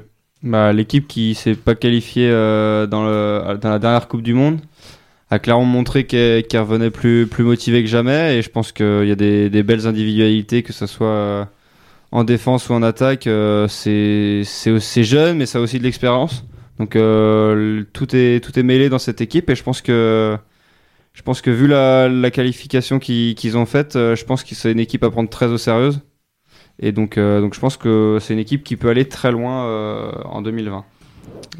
Oui, j'ai oublié de, vous prévenir, euh, mais pendant la pause, il y a eu un but assez surprenant en, première ligue, puisque Crystal Palace, réduit à 10 contre 11, vient d'ouvrir le score il y a maintenant 5 minutes par euh, l'intermédiaire de Schloop. Donc Bournemouth qui s'est fait avoir en supériorité numérique et Crystal Palace qui réalise un bon coup à domicile. euh, à 10 contre 11, donc ça fait 1-0 euh, pour Crystal Palace. Il reste désormais 10 minutes dans le temps réglementaire, donc très très beau coup de la part des joueurs euh, de, de Palace. Euh, Jeffrey Schlupp, le milieu de terrain polyvalent ghanéen, champion d'Angleterre avec Leicester en 2016, bien entendu. On, on parlait donc de l'équipe d'Italie, Milan, Valou, Vivien, Noah. Est-ce que vous avez euh, des avis à émettre sur cette squadra? Euh, elle a été énorme, énorme aux éliminatoires. 10 victoires en 10 matchs. Je crois que c'est l'une des seules avec euh, euh, le- la Belgique l'a fait. L'Anglet- L'Angleterre, Mathieu, Non, si pas l'Angleterre, mais seulement Pas l'Angleterre. Belgique-Italie. La Belgique et l'Italie sont les deux seules équipes à avoir euh, pris 30 points sur 30, c'est-à-dire le total maximal de points. Et cette squadra, elle revient quand même en, en force, euh, je trouve, après avoir manqué le, le mondial euh, l'an dernier. Euh, je pense que c'est une équipe qui peut clairement jouer euh, quelque chose euh, en 2020. hein. Il y a- Ouais, il y a- fi- Bon, je pense qu'elle a fait partie des favoris. Donc euh, ensuite, son, son groupe, il est très intéressant parce que il y a, y a l'Italie qui est pour moi au-dessus. Et ensuite, il y a trois équipes euh, qui sont euh, la Turquie, le Pays de Galles et la Suisse qui pour moi se valent un petit peu. Donc voilà, ça va permettre. Il n'y aura pas de match facile pour l'Italie. Donc c'est quand même des équipes à laquelle elle est supérieure. Mais il n'y aura pas de match facile contre ces trois équipes. Ils vont devoir rentrer dans leur compétition dès le premier match euh, s'ils veulent pas se faire surprendre parce que ces équipes sont aussi capables d'aller euh, déranger cette squadra. Ça va être des équipes très accrocheuses, hein, on les connaît. euh, nous, la, France a souvent joué euh, la Suisse en phase de poule que dans quelles que soient les compétitions. La Turquie, pareil, on les a, on les a joués en, qualification. Et donc le Pays de Galles, on, sait que c'est une équipe aussi accrocheuse. Donc je pense que l'Italie va devoir faire un, bon, un bon début de, compétition pour, pour pouvoir espérer aller plus loin et espérer le meilleur tirage possible. Donc, euh, donc je pense que ouais, ça va être un, un groupe euh, très intéressant, un groupe A très intéressant. Et donc euh, hâte de voir ce que si l'Italie va pouvoir confirmer sa, sa bonne qualification. Et c'est vrai que oui, oui Maxime, et c'est vrai que ce groupe A, il n'y a pas de petite équipe. On a la Turquie qui a bousculé les Bleus, même renversé les Bleus pendant les éliminatoires. On a les Pays de Galles, demi-finalistes du dernier Euro, qui ont conservé Gareth Bale et qui ont les pépites notamment James et Wilson euh, dans leur euh, dans leur équipe. On a ensuite la, Suisse, comme euh, comme on le disait, qui est habituée à perdre en huitième de finale, mais toujours à sortir des poules. Donc une un groupe A très intéressant à suivre. Dans le B, on a l'autre équipe invincible des éliminatoires, c'est la Belgique. Elle va être avec le Danemark, une équipe aussi habituée aux huitièmes de finale dans les compétitions internationales, avec la Russie, dernière hôte du mondial 2018 et sensation car quart de finaliste, et la Finlande avec l'inarrêtable Timo Pukki, un groupe très intéressant aussi, messieurs. Ouais, un groupe euh, très très piégeux, je pense, pour la Belgique. On sait qu'ils sont favoris. Ils devraient sortir euh, des poules, mais non sans euh, quelques difficultés parce que on a le Danemark, la Finlande et la Russie qui sont trois équipes très accrocheuses et qui sont capables d'aller de, faire quelque chose dans cette dans cet Euro. Donc attention pour pour les Belges. On sait que la Russie a été quart de finaliste lors de la Coupe du Monde chez elle en 2018 mais euh, elle n'a pas réalisé un très très de très, très bon match de qualification. Euh, on a euh, la Finlande qui mérite sa place avec une belle génération qui arrive, donc notamment euh, devant. le joueur de Norwich et puis le Danemark également qui a de très très bons joueurs dans son effectif et, donc voilà ça nous promet de, belles confrontations dans le groupe B Pour moi, la Belgique, ça va être plus facile que l'Italie, personnellement, parce que le Danemark, c'est toujours une équipe qui pose problème, avec des, des joueurs de, de grands talents à l'image de- d'Eriksen. Alors que pour moi, la Finlande et la Russie, par exemple, vont être euh, un petit peu des adversaires un petit peu plus faciles. Euh, je pense que la Finlande et la Russie, ces, dernières années, on profite, enfin ces dernières années où la Finlande, donc euh, ces derniers mois, ont profité d'événements favorables. La Russie a été quart de finaliste de cette coupe du de cette Coupe du Monde 2018, mais à domicile.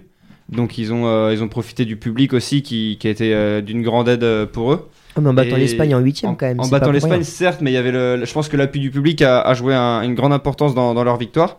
Et du côté de la Finlande, euh, ils se sont qualifiés grâce à un, un grand euh. Et euh, c'est pas dit qu'il qu'il ait cette forme-là euh, lors de l'Euro.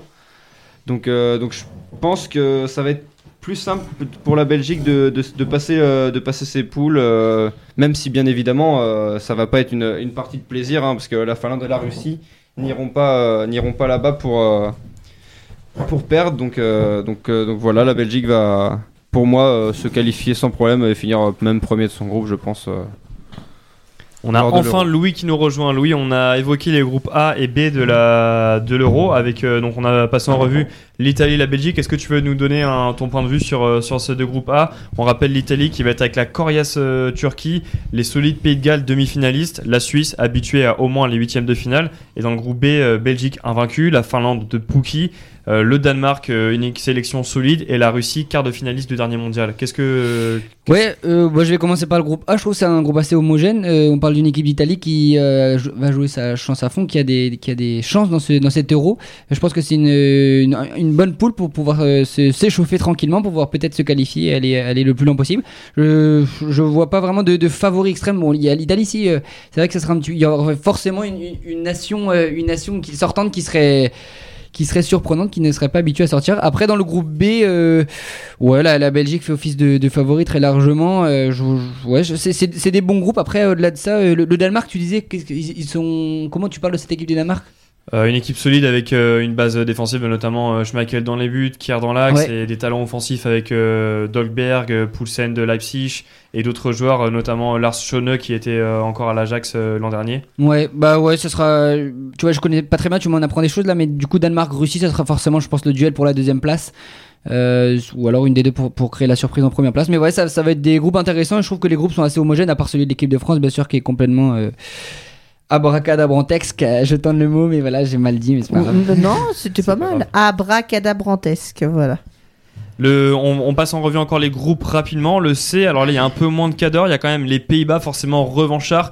Alors euh, finaliste du mondial 2010, euh, troisième en 2014, mais qui avait manqué le dernier Euro et le dernier mondial. Mais là le Danemark, euh, les Pays-Bas pardon, on connaît leur génération. Quelle génération? Celui qui a failli être euh, Ballon d'Or, Van Dijk au milieu de terrain, les Van de Beek, De Jong, De Ligt en défense. Et euh, donc dans leur groupe, on a l'Ukraine, surprenante, euh, surprenant membre du chapeau 1 lors du tirage au sort. L'Ukraine qui se repose sur Yaremchuk, l'excellent attaquant de la Gantoise, ainsi que Zinchenko de Manchester City, ou encore les Konoplianka, Yarmolenko. Ouais, et puis surtout leur coach, euh, Andrei Shevchenko, qui a complètement révolutionné cette équipe et qui les a euh, mis dans une autre dimension.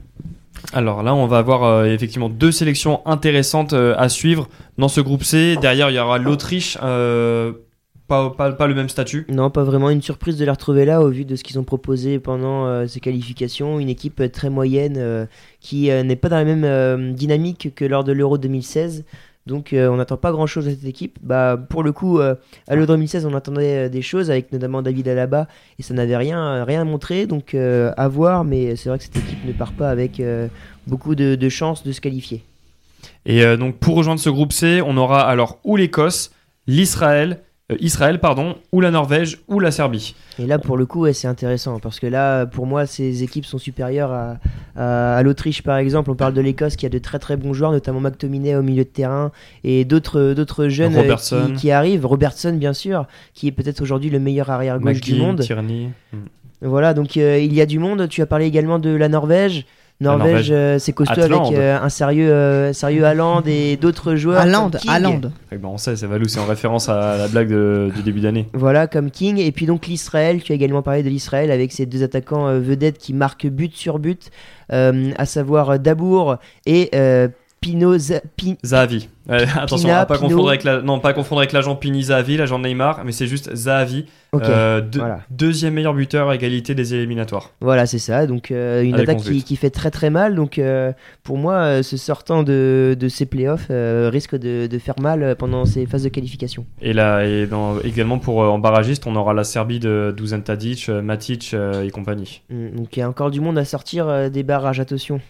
Les trois derniers groupes, alors euh, on va faire vite le groupe D, euh, alors deux anciens demi-finalistes du dernier mondial, l'Angleterre, la Croatie, bon, ça, ça parle de soi, l'Angleterre l'un des favoris. Et la revanche euh, des demi-finales de Coupe du Monde euh, 2018, bien sûr, entre l'Angleterre et la Croatie. L'Angleterre, messieurs, est-ce que c'est l'un de vos favoris pour l'Euro? Alors moi personnellement c'est mon favori pour cette compétition. Je pense que si je devais faire un pari aujourd'hui, je parierais sur l'Angleterre et sa, sa majestueuse génération qui arrive là, qui, qui est exceptionnelle, qui est fracassante en première ligue. hein. On parle bien sûr des, des Madison, euh, de toute, euh, toute cette clique, euh, des Alexander Arnold. Donc euh, voilà, moi si je devais donner un favori principal pour gagner, ce serait euh, l'Angleterre. Mm, Personnellement, c'est pareil. L'Angleterre, je pense que ça va être une équipe euh, très difficile à battre. Ils ont, on le sait, ils ont été de- demi-finalistes de la Coupe du Monde avec des joueurs jeunes. Et là, ils vont, ils vont entamer cet Euro avec des, des joueurs qui connaissent du coup ce genre de compétition. Donc ils, auront deux ans d'expérience dans les jambes et dans la tête. Et je pense que ça peut clairement faire la différence. C'est peut-être ce qui leur manquait en, en 2018. Là, ils ont dû la- l'apprendre avec notamment euh, tous les joueurs qui- qu'on connaît, qui jouent dans des, grands clubs, euh, principalement en Angleterre. Donc je pense que, je l'Angleterre risque de faire mal. Après, attention à la Croatie qui, va leur poser problème en, en groupe, certain- certainement. Et euh, donc la République tchèque euh, qui est le troisième de ce groupe D. qui, risque d'être euh, un petit peu en souffrance face à, face à ces, deux nations. Ouais, et puis mine de rien, on a quand même une génération anglaise euh, revancharde au vu des deux dernières compétitions qu'ils ont réalisées, avec la déception en 2016 contre l'Islande euh, en huitième de finale, et puis l'élimination frustrante en demi-finale contre la Croatie.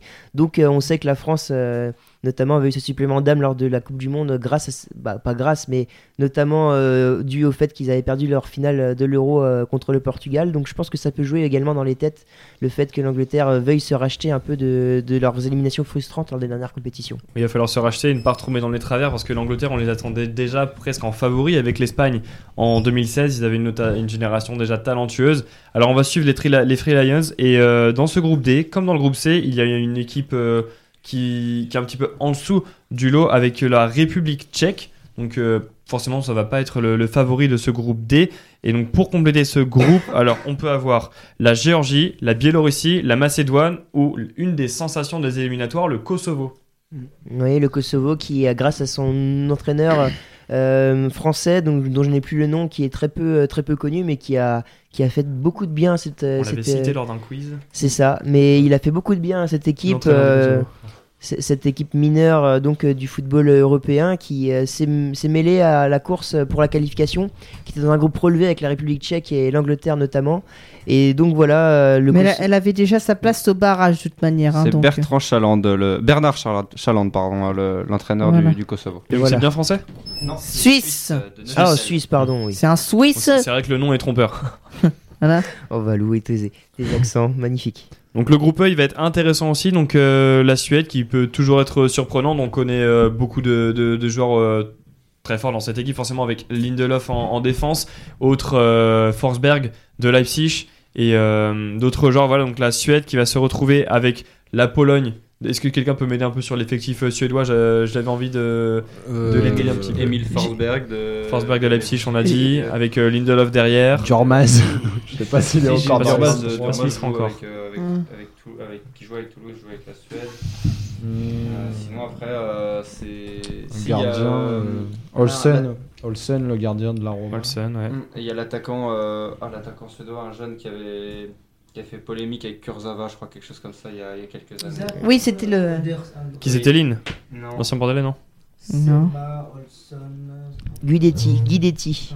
Ah, Guidetti, ça.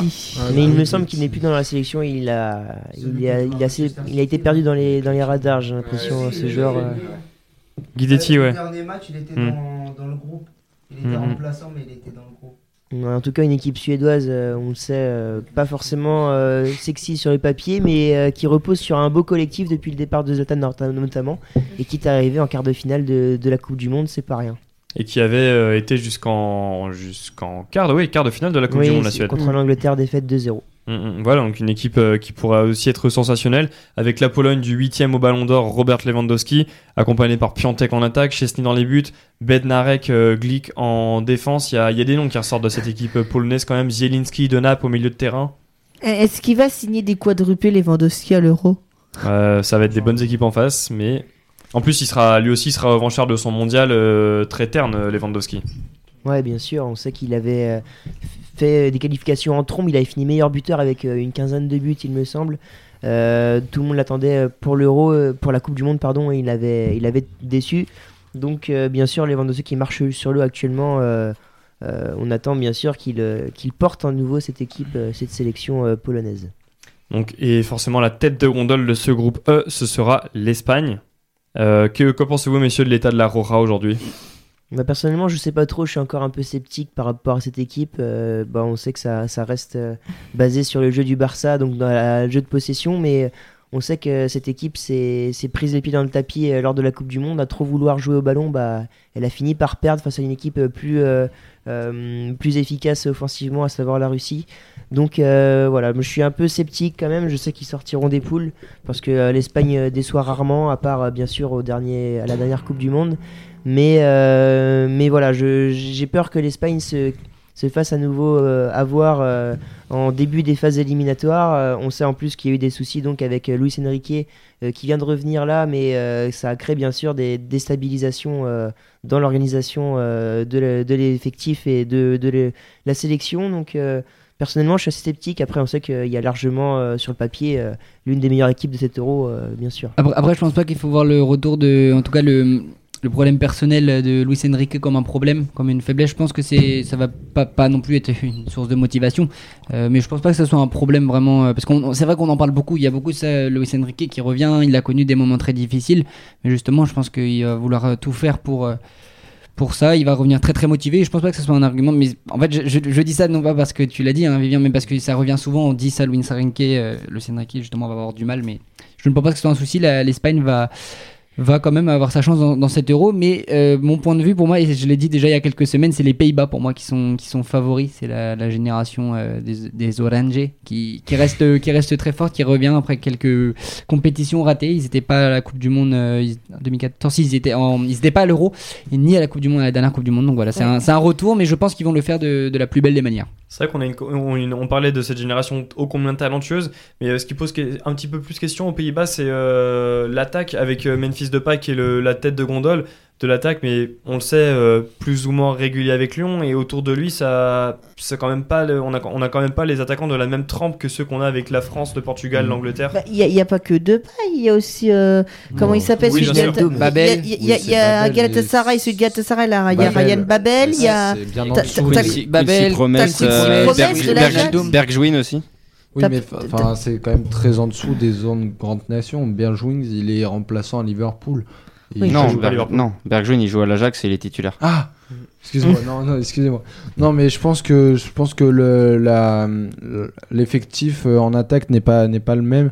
Il y a quand même un peu moins de qualité et il y a vraiment aucune Oh, ça, se- je suis pas d'accord avec toi. Moi, je pense que. Ah, quand tu compares avec la France, avec euh, Mbappé, Griezmann, euh, enfin, t'as aucun joueur de cette trempe-là dans, dans l'effectif euh, des, des Pays-Bas. Non, Bien sûr, on remet pas en cause la- le talent de l'équipe euh, Ah de oui, l'attaque néerlandaise, mais on, on remarque que en dehors de Memphis, il y a quand même pas les mêmes joueurs que tu retrouves euh, en Angleterre, Espagne. Ouais, par euh, exemple en Italie, on n'a pas, on a du Immobilier, Bellotti, c'est pas non plus des, des joueurs de, de C'est des joueurs de très haut niveau, certes, mais c'est pas des, voilà, on n'est pas dans les dans un équivalent de Mbappé, Griezmann, Harry Kane par exemple en Angleterre. Et je pense que pourtant l'Italie euh, va, clairement euh, avoir un, grand un grand rôle à jouer sur sur cet Euro. Donc euh, à la même de la même image que que les Pays-Bas, euh, d'autant plus que ils se connaissent euh, quasiment tous parce qu'ils ont quasiment tous sont quasiment tous passés à l'Ajax. hein. C'est un petit peu, ça me fait penser moi un petit peu à au Barça, au, grand, euh, à la grande Espagne avec euh, avec tous ces joueurs du, Barça euh, en 2010 notamment. Et, euh, et quand je quand je vois l'image l'image que que me redonnent euh, le- les Pays-Bas, ça me fait un petit peu penser à ça et donc euh, c'est pour ça aussi que j'y crois un petit peu comme comme Louis. Après, il faut surtout, faut, excuse-moi, viens, je vais juste finir sur euh, les Pays-Bas. Euh, c'est pas que, euh, c'est pas que des joueurs comme Virgil van Dijk et Frenkie de Jong que, comme on, on a cette image des Pays-Bas. C'est pas pour ça que je dis ça. C'est vraiment en ayant vu quelques matchs des, des Pays-Bas face à l'Allemagne notamment et dans, lors des qualifications ou euh, ou pendant la Ligue des Nations, ils ont été très costauds euh, à domicile. Je sais pas s'ils vont jouer vraiment à domicile, ça je, je saurais Si, pas. ils vont jouer à la Voilà, ils vont, donc justement à domicile ils sont, ils sont redoutables et même à l'extérieur moi je trouve que c'est vraiment une équipe qui, qui a, qui a du potentiel qui joue bien ensemble donc euh, voilà c'est pour ça que je, je mise sur eux totalement vas-y Vivien Oui, parce qu'en Angleterre, euh, il y a eu du changement et notamment Crystal Palace qui, qui s'est imposé 1-0 bo- contre Bournemouth. Ça y est, le match vient se- de se terminer. Euh, donc, euh, dans l'antre de ça, Crystal Palace, la surprise euh, Crystal Palace qui évolue à 10 contre J'avais 11 vu. depuis plus d'une heure de jeu après l'expulsion du français Mamadou Sakho. Mais Schlupp, euh, l'ancien joueur de Leicester qui a permis euh, donc euh, à Crystal Palace de s'imposer. Crystal Palace qui réalise un bon, euh, une, belle victoire et qui remonte un peu au classement, qui retrouve euh, la première partie du, classement. Et dans l'autre match entre Burnley et City, les Citizens euh, viennent de, faire le break grâce à un doublé de Gabriel Jesus. À, la 50e minute de jeu, on approche de, l'heure de jeu actuellement, donc 2-0 pour City qui mène tranquillement à la marque sur la pelouse de Burnley. Histoire de remettre petit peu de pression euh, sur Liverpool qui jouera demain contre Everton. Voilà, c'est ça. Bon, 8 points d'écart quand même, mais euh, les Citizens reviennent donc à, à égalité de points avec Leicester et passent même devant avec le goal average particulier. Voilà, attends, le match des Foxes demain sera contre Watford. Bon, c'est pas une affiche du même calibre. On va, on les va Foxes, revenir les sur- Foxes, excuse-moi, mais qui prennent pas beaucoup de buts du tout hein, dans cette euh, première partie de saison. Là, vraiment très très bonne, très très bonne défense. 33 buts pour 9 encaissés, c'est très notable. Mm. On va, on va conclure sur euh, l'euro, on en aura bien parlé. On, va terminer sur l'équipe d'Espagne. euh, qui a, Est-ce que l'équipe d'Espagne, euh, décevante au Mondial 2014, puis celui de 2018, idem pour l'Euro euh, 2016. Est-ce que vous pensez que cette équipe a progressé ou est-ce que vous, trouvez que c'est une sélection, une Roja qui a toujours du mal à, à faire sa transition entre l'ancien et le neuf?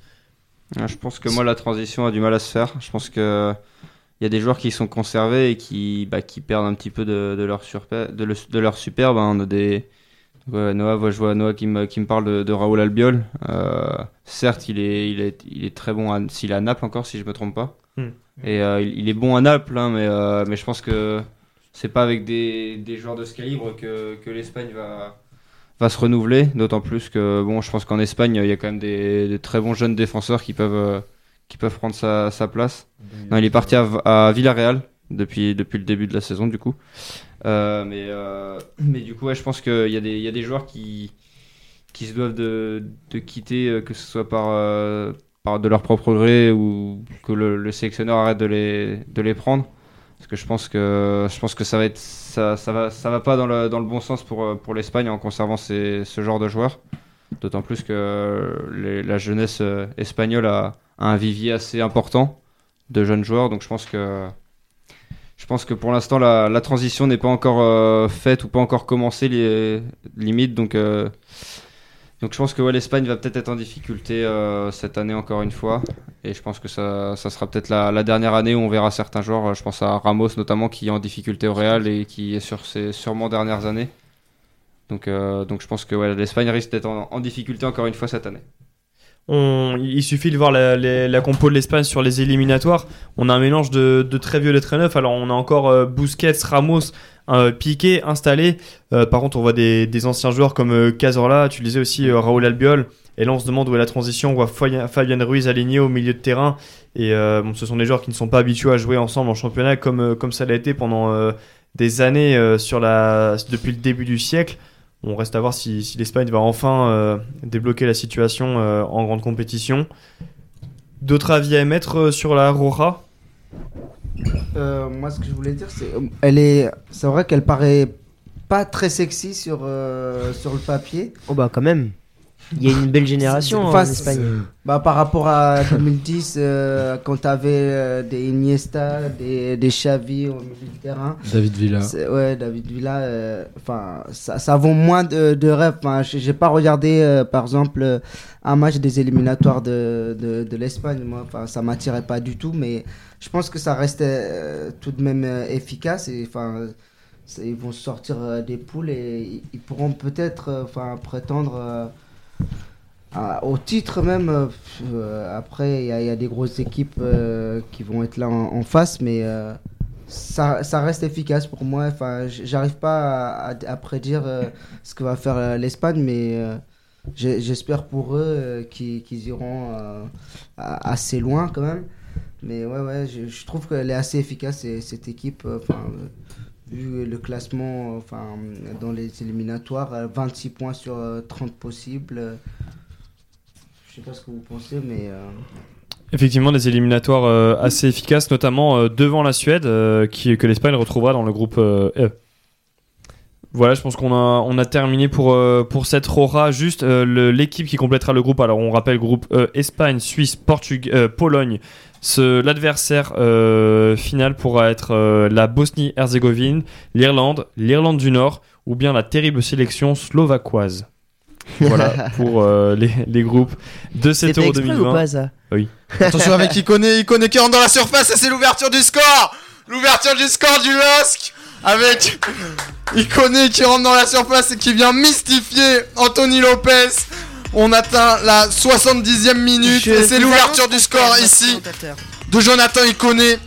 La défense apathique de Lyon sur ce service d'Ozimène qui vient débloquer la situation. Et euh, voilà, ce, ce, ce but fait, fait suite à, à, à, à zéro tir cadré depuis la 35e minute. Et on voit une mauvaise relance de, de Marcelo avec euh, Osimhen qui est trouvé par Benjamin euh, André en pivot. Euh, Denayer qui est en retard et euh, Ikoné qui se retrouve seul face à Lopez qui n'a plus qu'à glisser le ballon dans le petit filet. Donc voilà, ça fait 1-0 pour les Lillois et on espère que la situation va se, va se décanter avec euh, la sortie de Memphis Depay et la rentrée d'Oussem Aouar. Donc euh, Lyon ne joue, joue sans réel attaquant de pointe avec Non, non, Maxel Cornet en, en- en pointe de, de cette équipe de Lyon. Et un changement aussi à noter du côté lillois avec l'entrée euh, de Ksheka poste pour poste à la place de Boubakari Soumaré alors que Maxwell Cornet va, sortir du terrain, lui qui est l'entrée de Moussa Dembélé. Donc voilà, un réel, attaquant de pointe pour Lyon pour, pour espérer revenir. À voir si, si ce coup de Rudy Garcia s'avère euh, payant dans les prochaines minutes. Bon, moi, comme je suis fait, j'étais, je levais les bras au ciel en voyant un but à Lyon, mais non, c'est Lyon qui perd, Mathieu, comme toi. Valou, tu voulais dire quelque chose? Oh non, bah, je- en fait, je, en- je, je voulais juste revoir le ralenti parce que je, je, je pensais que c'était un CSC d'un Lyonnais, mais non, c'est bien, c'est bien Iconé qui pousse le ballon au fond des filets. Voilà, c'est tout. Voilà, messieurs, on va donc on, on, on clôt cette page Coupe d'Europe euh, des Nations. Rendez-vous dans 6 mois partout à travers le continent avec Valou, tu le disais, 12 juin, Turquie, Italie. Ouais, 12 de juin au 12 juillet. Voilà, c'est facile à retenir. Maintenant, on va se concentrer sur notre. Oui, Vivien, toi. Non, vas-y, euh, c'était pour lancer la Ligue 1, j'ai mon petit Ah oui, générique euh, bah, qui attend. alors c'est parti la Ligue 1. À toi, Vivien. Ça arrive. Voilà la Ligue 1, on va revenir sur les, sur les matchs du week-end dernier. Alors euh, Lyon s'était donné de l'air, bon c'est plus trop le cas euh, mais on va passer. Euh, grâce à sa victoire, euh, après, donc après la défaite en Ligue des Champions, il y avait une victoire qui faisait du bien, c'était celle à Strasbourg après avoir été mené au score. Milan, Lille est en train d'enchaîner sa deuxième victoire d'affilée on va- le LOSC avait On gagné. va pas s'avancer, il reste quand même, il reste quand même 20 minutes, Ouais, mais 20 une victoire minutes. très très poussive à domicile contre Dijon sur un penalty d'Ozimène.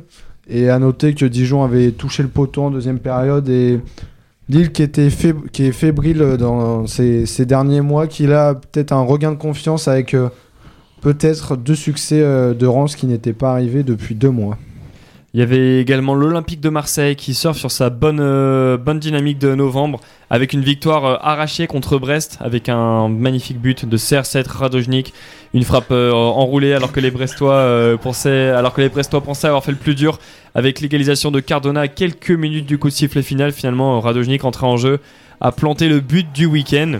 On avait également Nice qui bat Angers, donc Angers enlisé dans une spirale de mauvais résultats actuellement.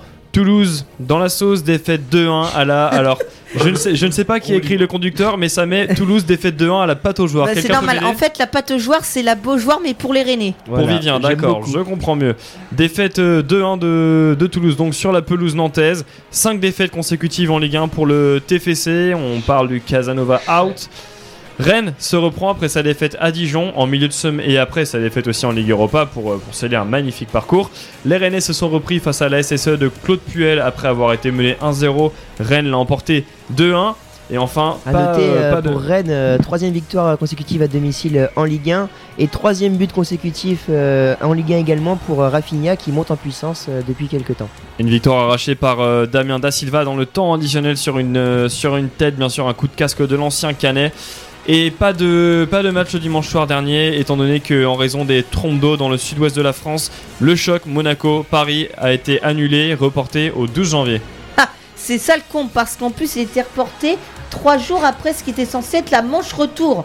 C'est-à-dire qu'il y aura PSG Monaco le dimanche et le mercredi, Monaco PSG. On a l'impression de se croire en huitième de finale aller-retour de la Ligue des Champions. Chouette Eh oui, mais non, c'est seulement notre bonne vieille Ligue 1. Et donc, on le rappelle, les matchs de tout à l'heure, euh, on a eu. les- Alors, Maxime, peux-tu nous rappeler le score de Bordeaux Oh, un petit euh, 6-0, un, un classique finalement. Un score de tennis, Voilà, du modeste. 6-0. Fa- Face à Nîmes, euh, un, an- un autre relégable avec euh, le TFC. Euh, on a eu également Angers-Marseille. 2-0 pour les Marseillais qui confortent leur deuxième place du coup à deux points du PSG provisoirement puisque le PSG a deux matchs de moins dont le match qu'il joue demain soir contre Nantes. Ouais, cinquième victoire consécutive de Marseille en Ligue 1 qui prend 5 points d'avance sur le troisième. Ça fait depuis combien de temps que c'était pas arrivé 5, victoires consécutives? Parce que 4 victoires ça remontait à décembre 2016, janvier 2017 mais 5 victoires... euh, Ouais, ça Mm. devait être l'époque Marcelo Bielsa sûrement. Ouais, il y, a dû- il y y a dû avoir à ce moment-là. Et euh, donc, Louis, il y a également le, le stade brestois qui s'est refait une santé ce soir. Oui, Il refait une santé, bon on l'a dit en, en première partie, mais oui 5-0, victoire 5-0 à domicile avec euh, un triplé de Batokyo après l'ouverture du score de Mendy qui est venu euh, après un super euh, mouvement collectif euh, ouvrir le score au tout début pour le Stade Brestois avant que Ferry Ngoma ne, ne conclue cette belle soirée à Francis Leblanc, C'est une 95e victoire euh, historique pour sur, Brest, sur la pense. Non, c'est non, non, c'est loin d'être historique, c'est euh, c'est révélateur et c'est euh, tremplin dans cette euh, saison qui Et s'annonce. la euh, dernière fois que Brest a gagné 5-0 en Ligue 1, Ouais, ça date de quand? Ça va faire un petit bout de Jamais, je pense. Même dans son histoire, je pense que ça fait un bout de temps. Mais... Je, trouve- je trouve- je trouve que les critiques là sont, sont pas Même très un bienvenues. huitième euh, tour de Coupe de la Ligue, euh, de Coupe de France. et un peu mal placé. Plat Bennec ou quelque chose comme ça. Là. Oh non Oh non Je trouve que c'est un petit peu de l'humour facile, mais euh, Eh, au, moins, vous, au moins, vous allez presque être sauvé à la trêve hivernale. Et ça, c'est beau. Il reste. Ah, pardon, allez-y, les gars, terminé. C'était bon, la partie euh, on te chambrage. laisse- on te- oui, voilà, on te laisse. Euh, on Ok, donc-. Ok, donc il reste 17 minutes de jeu euh, au Parc OL entre l'Olympique lyonnais et le LOSC. Milan, euh, tu, nous- Alors, tu nous dis euh, dès y a oui, alors on voit, on voit des Lyonnais beaucoup plus offensifs hein, après, après cette entrée de Moussa Dembélé. Et je pense que dans, dans ces dernières euh, 20 minutes, on va voir, euh, on va voir euh, une équipe lyonnaise faire le siège de la défense lilloise avec euh, de multiples occasions. Et euh, pourquoi pas avec Ikone, Osimhen ou Renato Sanchez euh, ou Bamba, euh, des, des contres euh, avec, euh, avec des ballons en profondeur pour aller, pour aller faire le break. Mais ça va être ça, le siège, hein, je pense, dans ces dernières minutes. Et ça va être dur de tenir pour le LOSC, mais on y croit. Milan, tu reviens vers nous dès que tu le juges bon. On va filer maintenant de l'autre côté des Alpes avec la Serie A et le Napoli qui s'enfonce dans la crise défaite 2 buts à 1 de l'équipe de Carlo Ancelotti à domicile face à Bologne. Naples euh, pensait avoir égalisé grâce à un doublé de Llorente à la 95e minute. En fait, non, la VAR a annulé l'égalisation euh, de, des hommes, euh, des coéquipiers de Fabian Ruiz. Naples est donc, oh, bah, attention Milan, Naples est donc 7ème de, de Serie A avec euh, 17 points d'avance sur le leader interiste, l'Inter, l'Inter de Milan justement, Hein qui l'a emporté 2-1 face à Spal et qui est donc leader de, de Serie A. Oui, Valou Ah, oui, non, pardon, c'était, tu disais l'écart entre Naples et euh, l'Inter, c'est 17 points, c'est ça? Oui. D'accord. Donc je pensais que tu disais que la Juve avait 17 points d'avance sur l'Inter. Je me dis, tiens, j'ai loupé 10 épisodes. Non, non, non, Valou, le- la Juve n'en est pas encore là. Justement, la Juventus a calé deux buts partout sur sa pelouse face à Sassuolo. Avec euh, nous, on avait regardé un match euh, assez intense où Sassuolo a malmené la Juventus de Turin. Et euh, mais par contre, la Sassuolo a aussi été sauvé par son excellent gardien de 18 ans. Voilà, messieurs, pour, euh, pour la Serie A. Et à noter aussi la très belle surprise Cagliari, vainqueur 4-3 de la Sampdoria Gênes, avec un but euh, de la victoire marqué signé Seri à la 96e minute. Série Jean-Michel Série Et non, lui, il est, tout- il est à Galatasaray pour l'instant. On- D'accord. Peut-être qu'il va arriver en Serie A dans les prochaines années. Série CE2RI. Ah, pardon, c'est pas le même. Excusez-moi, je pensais que c'était le. ouais, t'as loupé un épisode de la série là. Là, Un petit jingle en série, en régie, s'il vous plaît. Euh, mais non, on n'a pas. Ah, je l'ai pas, j'ai pas le tambour, mais je peux vous le faire à la main si vous voulez. Et On cymbales, peut souffler juste dans les micros aussi, ça peut être pas mal. Bon, bah. Main- Après les Alpes, on, on franchit la Rure, messieurs. Leipzig s'est fait peur face à Paderborn. Victoire étriquée 3 buts à 2. Le Borussia Dortmund de Fa- Lucien Favre s'est imposé d'extrême justesse 2 buts à 1.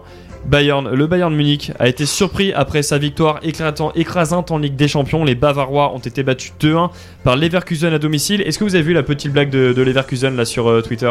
Non. Non, pas du tout. Non, alors c'était en fait Lewandowski après son quadruplé avec des champions.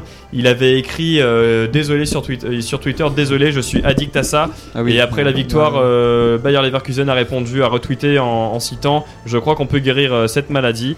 Effectivement, euh, Lewandowski qui est resté muet, doublé du Jamaïcain Léon Bailey pour euh, la victoire de Leverkusen. Et euh, le leader de la Bundesliga, messieurs, le Borussia Mönchengladbach. Euh, victoire 4 à 2 face à une autre surprise de la saison, Fribourg. Avec ça. encore un but de Marcus Thuram euh, qui a ouvert le score en début de match.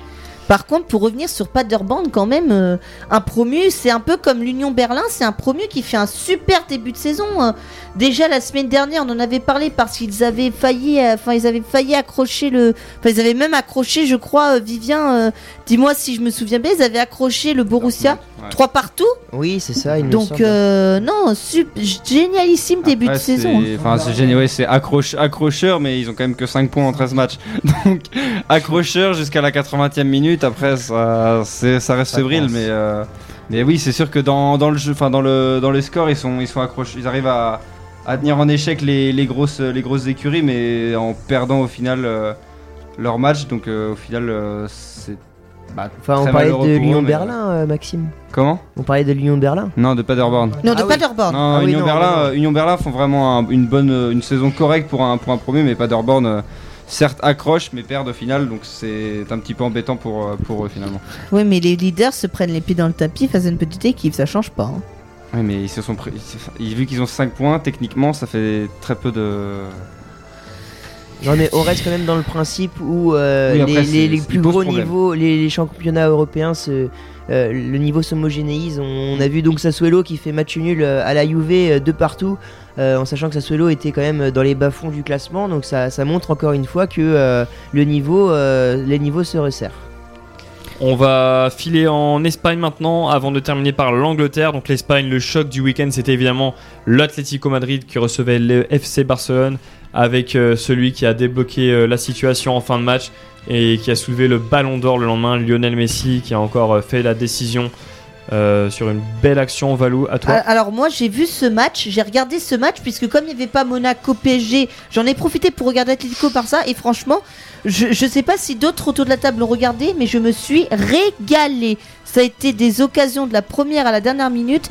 Bon, ce qui est dommage, c'est que l'Atlético a vraiment manqué de réalisme offensif parce qu'ils ont eu de nombreuses sur un. Ouais, mais ils ont eu de nombreuses occasions en première période de- d'ouvrir le score, voire même de breaker, et ils n'ont pas du tout réussi à marquer. Franchement, Ouais. c'est dommage. Ouais, ouais, et puis à noter notamment que Griezmann a été copieusement sifflé par le, le public du Wanda Metropolitano. Alors, euh, à bon ou à mauvais escient, euh, en tout cas, est-ce que c'était mérité ou non Je vous laisse euh, en débattre. Mais, mais voilà, les, les supporters de, des Colchoneros qui ne, ne sont toujours pas remis du départ de, de Grisou au Barça. On va finir notre tour européen, messieurs, avant le quiz avec l'Angleterre et la première ligue. D'ailleurs, Vivien, me dis pas que tu as loupé un but là sur ce direct euh, Burnley-Manchester City. Je crois bien. Si tu me le dis, c'est que oui, apparemment, puisque euh, City a dû marquer un but. C'est ça, Vivien. Voilà, incroyable, 3-0. Hernandez. Rodri. Rodri. Rodri. Rodri, oui, Rodri. euh, Ah oui, pardon, effectivement, Mm. c'est la recrue, le nouveau Busquets de Guardiola. Voilà, mais de toute façon, un match euh, à sens unique, euh, City déroule et on approche de la fin, mais les Citizens euh, vont logiquement et tranquillement remporter ce match et se faire du bien après leur match nul à Newcastle ce week-end. Justement, Vivien, tu le- tu l'expliques bien. Manchester City rattrape euh, une partie du retard qu'il a concédé ce week-end. Match nul de partout sur la pelouse de Newcastle, euh, malgré un, un but incroyable. Vous avez vu la reprise euh, de volée de De Bruyne qui Elle est génialissime. À la sortie de la surface, Un ballon qui arrive classique de la pour De gauche. Bruyne, et-. Finalement. Euh, De Bruyne, il a une télécommande dans le pied. hein. De toute façon, euh, là, c'est passes décisives et ses frappes, c'est quand même assez impressionnant. Ouais. Arrête avec tes bris, Valou, là, c'est quoi ça Non, mais De Bruyne, mais que, mais que dire de De Bruyne c'est- 14ème du ballon. Valou, bruiteur officiel de TTU. Pas. Il est- et-. Non, mais Ouais, effectivement, quand il n'est pas blessé, ce Kevin De Bruyne, euh, impressionnant. Vivien, j'aime bien ce petit jingle de Première Ligue pour annoncer le, le- le reste des, des- des principaux résultats du week-end dernier outre-Manche. Liverpool a accentué son avance sur son rival Manchester City grâce à une victoire 2 buts à 1 contre Brighton avec un doublé de euh, Ma- non, l'autre qui a failli le ballon d'or. euh. Van Dyke. Van Dijk qui a mis Ah oui. deux coups de casque pour faire gagner Liverpool et donner 8 points d'avance euh, virtuellement, enfin 8, points d'avance pardon sur Leicester et 8 points d'avance actuellement aussi pour euh, Manchester City qui vient de se rebiffer contre Burnley. Par contre, euh, une autre équipe qui a failli, c'est Chelsea, battu sur sa pelouse face au voisin West Ham avec un but d'Aaron Cresswell en deuxième période. Euh, donc les hommes de Frank Lampard qui sont surpris euh, à domicile cette saison et euh, une autre équipe donc euh, on attendait le, le premier match d'Arsenal depuis le renvoi d'Unai Emery match nul Oh, deux buts partout sur la pelouse de Norwich C'est pas glorieux, hein. Non. De partout, encore arraché à la dernière, min- à la dernière seconde dans le temps Non, additionnel. Merci Aubameyang. Aubameyang a marqué à l'heure de jeu 57e, l'égalisation. le, le deuxième, ouais. Mais euh, merci Aubameyang. De toute façon, c'est soit Aubameyang, soit la casette qui sauve Arsenal depuis le début de saison. Mm. Ou Donc, PP en que- Ligue Europa. et euh, merci aussi Leno qui a, qui a brillé dans les buts d'Arsenal hein. sur la dernière période il a sorti notamment un arrêt incroyable sur une frappe croisée euh, demi-volée dans la surface il la il, il s'étend il la sort sur le poteau super arrêt de Leno donc merci à lui mon Arsenal reste bloqué à la huitième place quand même Euh, une équipe ont également l'autre favori qui, qui bloque, c'est Manchester United, encore tenu en échec sur sa pelouse par Aston Villa, deux buts partout. Certains ont vu le, le but de Mings euh, sur la, avec l'alignement défectueux de, de la défense de Liverpool, de Non. Manchester, pardon. Non. Alors euh, moi je reviens sur le sur le match euh, LOSC Lyon avec euh, une célébration de Chelik pour une protection de balle avec Fonte donc euh, ça révèle la hargne des défenseurs lillois et un chiffre euh, le nombre de ballons touchés dans la surface par les lillois c'est 1 comme euh, le nombre de buts qu'ils ont marqués pour euh, 18 pour pour le pour Lyon donc ça montre bien la, réelle domination mais aussi l'ineff- l'inefficacité des, des Lyonnais dans cette deuxième période. On est à la 83e minute. Donc on espère on espère voir encore des occasions et je pense qu'il en restera euh, il en restera une ou deux pour les Lyonnais. T'es en train de nous dire, Milan, donc, que le seul ballon que les Lillois auraient tué dans la surface, c'est Iconé quand il a marqué. Ouais, c'est le seul. Impeccable. Efficacité maximale. Un peu décevant Et pour une c'est affiche 18 de pour, Ligue euh, des zéro Champions. but. Ouais. Pour deux des trois pensionnaires de, de Ligue des Champions, c'est vrai que c'est Bon, il y en a match, un, euh, il y en a un, il saute, c'est Lille, et puis le deuxième, mais Il pas va, loin. il va sauter aussi. Non, attendez, attendez, on y va encore. Ouais, il y a une chance sur deux. hein. Un match à faire contre Leipzig. euh, Bah, c'est bien ce que je va dis, pas une chance sur tout de deux. suite. Vous gagnez, vous vous Vu qualifiez, la vous. forme actuelle de l'Olympique lyonnais, ça risque d'être très compliqué. Bon allez, tu sais, ils peuvent perdre actuelle contre Dijon euh, le samedi et gagner euh, contre Manchester T'as vu City la forme actuelle hein. du Reisenball Leipzig, c'est pas mal non plus. hein. Ah oui. Mais on les avait battus quand même chez eux. C'est vrai. Ouais. Ça va être un match intéressant, je pense. On va suivre ça. On va terminer d'abord avec la première ligue avec Leicester qui a enchaîné aussi contre Everton, la meilleure défense de première ligue. Tu le disais tout à l'heure, Louis, sur une victoire 2 buts à 1 arrachée à la dernière seconde. Euh, Kelechi Iheanacho, le mal aimé l'an dernier euh, à, à- Leicester, a euh, est parti au but seul à la limite du hors-jeu. Les défenseurs s'étaient arrêtés parce que l'arbitre avait levé son drapeau. Finalement, il a quand même été au bout, battu Pickford, euh, célébré son but et la VAR a, a finalement sifflé, a finalement validé le but. Donc il a eu raison d'y croire. L'attaquant nigérian, victoire de Leicester 2-1 à la dernière seconde. On a vu l'explosion du, du stade des joueurs avec leur entraîneur Brendan Rodgers. Leicester est donc deuxième de première ligue. Sauf que bon, bah, la- Manchester City vient de leur reprendre la place à la différence du goal average. On attend le match des Foxes demain contre Watford. Dernière affiche à évoquer en première ligue, euh, enfin un, un ensemble d'affiches et même un club en général, c'est Tottenham qui est remonté à la cinquième place sous la houlette de José Mourinho. Et- Et 3 matchs, 3 victoires, 3-2. Ouais. Trois victoires. Il y a eu aussi le 4-2 contre Olympiakos. Oui. Trois matchs, euh, alors effectivement que des victoires, mais aussi 6 buts encaissés sur ces trois matchs. Mais Tottenham qui a retrouvé euh, de, de l'allant offensif à l'image d'un Dele Alli, auteur d'un doublé ce week-end contre Bournemouth. Voilà, je sais pas si euh, a- certains veulent réagir on par en rapport avait à la prise de. On en avait parlé euh, quand, quand Mourinho a pris, son, son poste. euh, on, avait, on avait parlé de- du fait qu'il faisait confiance à Dele Alli. Et je pense que Dele Alli lui le rend bien en montrant euh, toute l'étendue de son talent et en, en permettant à Tottenham de, remonter à la cinquième place de cette première ligue. Donc, euh, je pense que Dele Alli c'était un, élé- un élément qui manquait clairement euh, au, milieu de, Tottenham. Et, euh, et je pense que le retrouver à un, tel niveau comme on, comme on le savait de toute façon, je pense que ça, fait, ça peut faire que du bien à cette équipe de Tottenham. Très bien, messieurs. On a, on- il nous reste 7 minutes d'émission. On va pouvoir passer au traditionnel quiz. Euh, qui peut nous donner le classement actuel de l'équipe? Euh, pas, pas moi parce que j'ai pas refait les classements depuis deux semaines donc faut que je les refasse. Et... Je suis premier, c'est tout ce Moi, que je je Mais, euh, Milan, mais Milan a performé la semaine dernière, Ah Ma- oui, Maxime aussi donc ça devrait être pas mal je pense ce Alors nous, on soir. s'est envolé, on, on s'est envolé en tête, nous. hein. Est-ce qu'on peut retrouver le, classement on qui, qui a le classement quelque part là? Euh, Actualisé non je l'ai pas. Ah. Mais Alors, attends, je euh, vais peut-être le retrouver. Non, moi je l'ai pas non Alors- plus, Valou. bon c'est pas grave on vous le redonnera la semaine prochaine et je referai les totaux. Attends, je vais, je vais regarder un petit peu si on a de, de quoi le faire. Attends, attends, Dans mes notes, normalement je devais l'avoir quelque part. Oui mais t'as l'ancien classement il a Il évolué. faudrait juste que vous me donniez les, les, J'ai les points de la, points la, la semaine dernière. la semaine dernière, 5 points, mais je sais pas si je l'ai ça.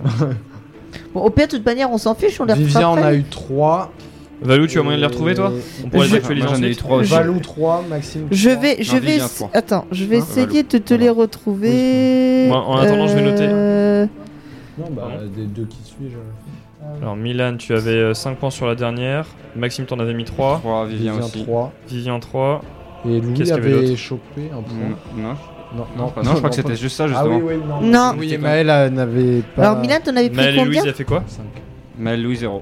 Mal Louis 0, donc il n'y a, y a, que, a que vous trois qui avez marqué les points. Non, t'en as 4, je crois. Ça fait 3 et 3, ça fait 6. Alors attends, okay. attendez. Euh, okay. Je l'ai peut-être devant les yeux, Mathieu. Donc Mina, t'en avais eu 4 la semaine dernière. Maxime, t'en avais pris combien 3. T'en avais pris 3, ça te fait et donc. Vivien 3. Et Vivien en avait pris 3. Mm, non. Ok, et on va, leur... on va réactualiser ce classement tout de suite. Euh, donc trier de Z à A ben voilà. Donc Milan est en tête pour l'instant avec 22 points devant Maxime 19. J'en ai 13 devant toi. Mathieu, tu en avais 9. Vivien, tu en as 5. Noah, tu en as 4. Toujours. Louis, tu en as toujours 2,5. Evan 2. Naomi 0,5. Et Maël qui n'est pas là, bah il a la tête à Toto. hein. J'adore la chute. Voilà. Alors- Donc, qui pose des questions? C'est Mathieu qui pose des questions. Coupez les ordis. Alors ouais, on va tout fermer les gars. Ah oui, c'est vrai qu'on a encore un petit LOSC Olympique Lyonnais. Oh, LOSC. bah, si- Je juste le match. si tu laisses faire joueur du de Lyon. C'est vrai que c'est vrai que d'habitude on a on a toujours ouais. du retard. Alors on a on a le temps de terminer le, le match, mais là on est plus Bah. ou moins en avance. Là, on- là, on peut finir. Je pense euh, le match, il y a aussi le multiplex Euh, de Ligue de 2 Ligue qui, est 2. en train, qui est en train de se terminer. Ça va arriver, mais vous inquiétez Donc pas. euh, Lyon qui, qui a du mal à se procurer euh, une dernière occasion avec euh, les Lillois qui ont la possession. Tiens, je, propose quelque chose. Il reste une minute avant le temps additionnel. J'aimerais qu'on ait Valou et Milan qui nous commentent Olympique Lyonnais, Lille Olympique Sporting Club jusqu'à la fin. Allez, vas-y. Vas-y, Alors, Milan. avec euh, Bradaric qui est passé sur le côté et qui va obtenir un bon coup franc avec cette faute d'Oussem Aouar. Ça va permettre au bloc lillois de remonter. On est tout proche du, du poteau de corner avec cette faute de Kenny Tété. Excusez-moi. Ouais, oui. Kenny, t'étais. Et ça va permettre euh, à la charnière centrale euh, du LOSC de, de monter.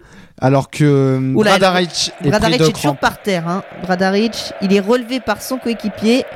Yazice, je crois. Hein. Donc euh, oui, Bradaric euh, pris de crampes qui va aller se replacer et je ne non, on va pas jouer, on va pas jouer Oh, le- pas là, oh, pas là, un remplacement. euh.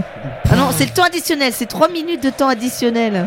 et on va pas jouer, on va pas jouer euh, ce ce, coup franc, on va chercher à conserver la balle dans le coin de corner. Au grand désespoir d'Anthony Lopez. C'est ça.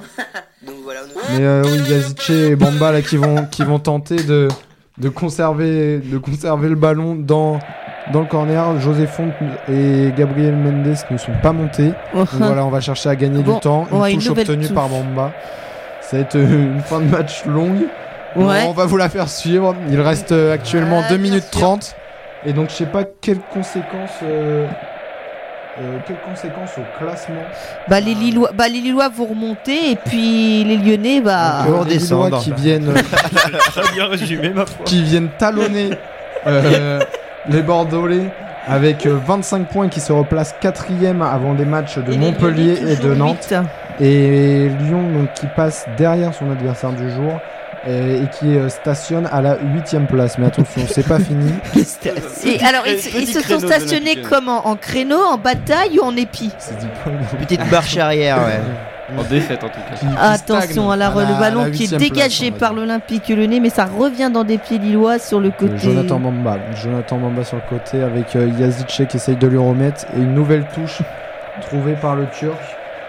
Ça va être. euh, je pense que ça sent bon là pour les Lillois. Pour euh, leur première victoire à l'extérieur Allez, Yazici. en Ligue euh, 1. Et nous sommes quand même le 3 décembre. Elle se faisait attendre cette, euh, cette première ça. victoire à l'e- à l'extérieur. À noter que avant ce match, Lille était la pire équipe de Ligue 1 euh, à l'extérieur avec encore 0 0 victoire. Mais cette, euh, cette dynamique va être enrayée là dans 1 minute 20.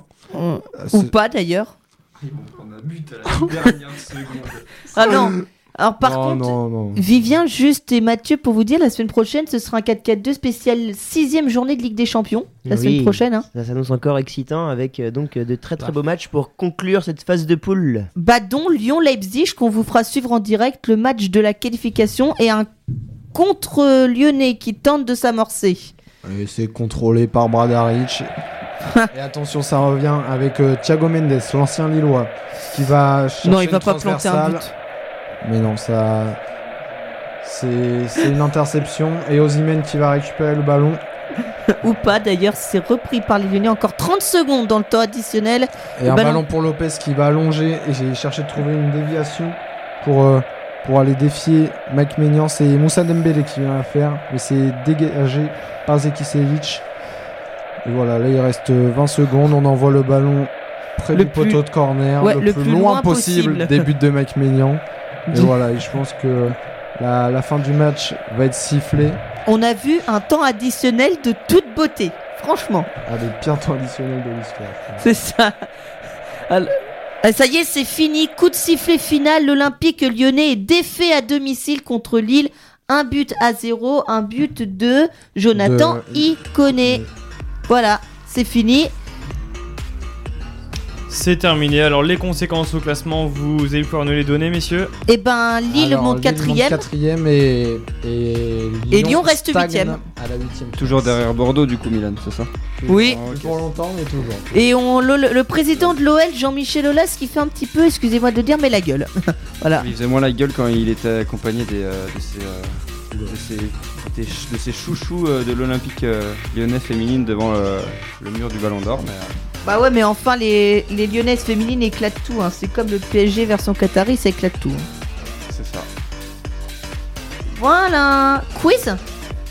C'est le quiz. euh, Mais avant ça, Vivien, tu as un but à nous annoncer, Vivien Oui, puisque City a encore alourdi la marque euh, par l'intermédiaire de Riyad Mahrez, dixième du Ballon d'Or euh, hier. 4-0 désormais pour les Citizens, ceux qui se baladent à Burnley et qui vont tranquillement euh, euh, nettoyer leur goal average et prendre euh, plus 3 par rapport à Leicester. donc euh, avant leur match euh, de demain, euh, donc euh, en termes de goal average.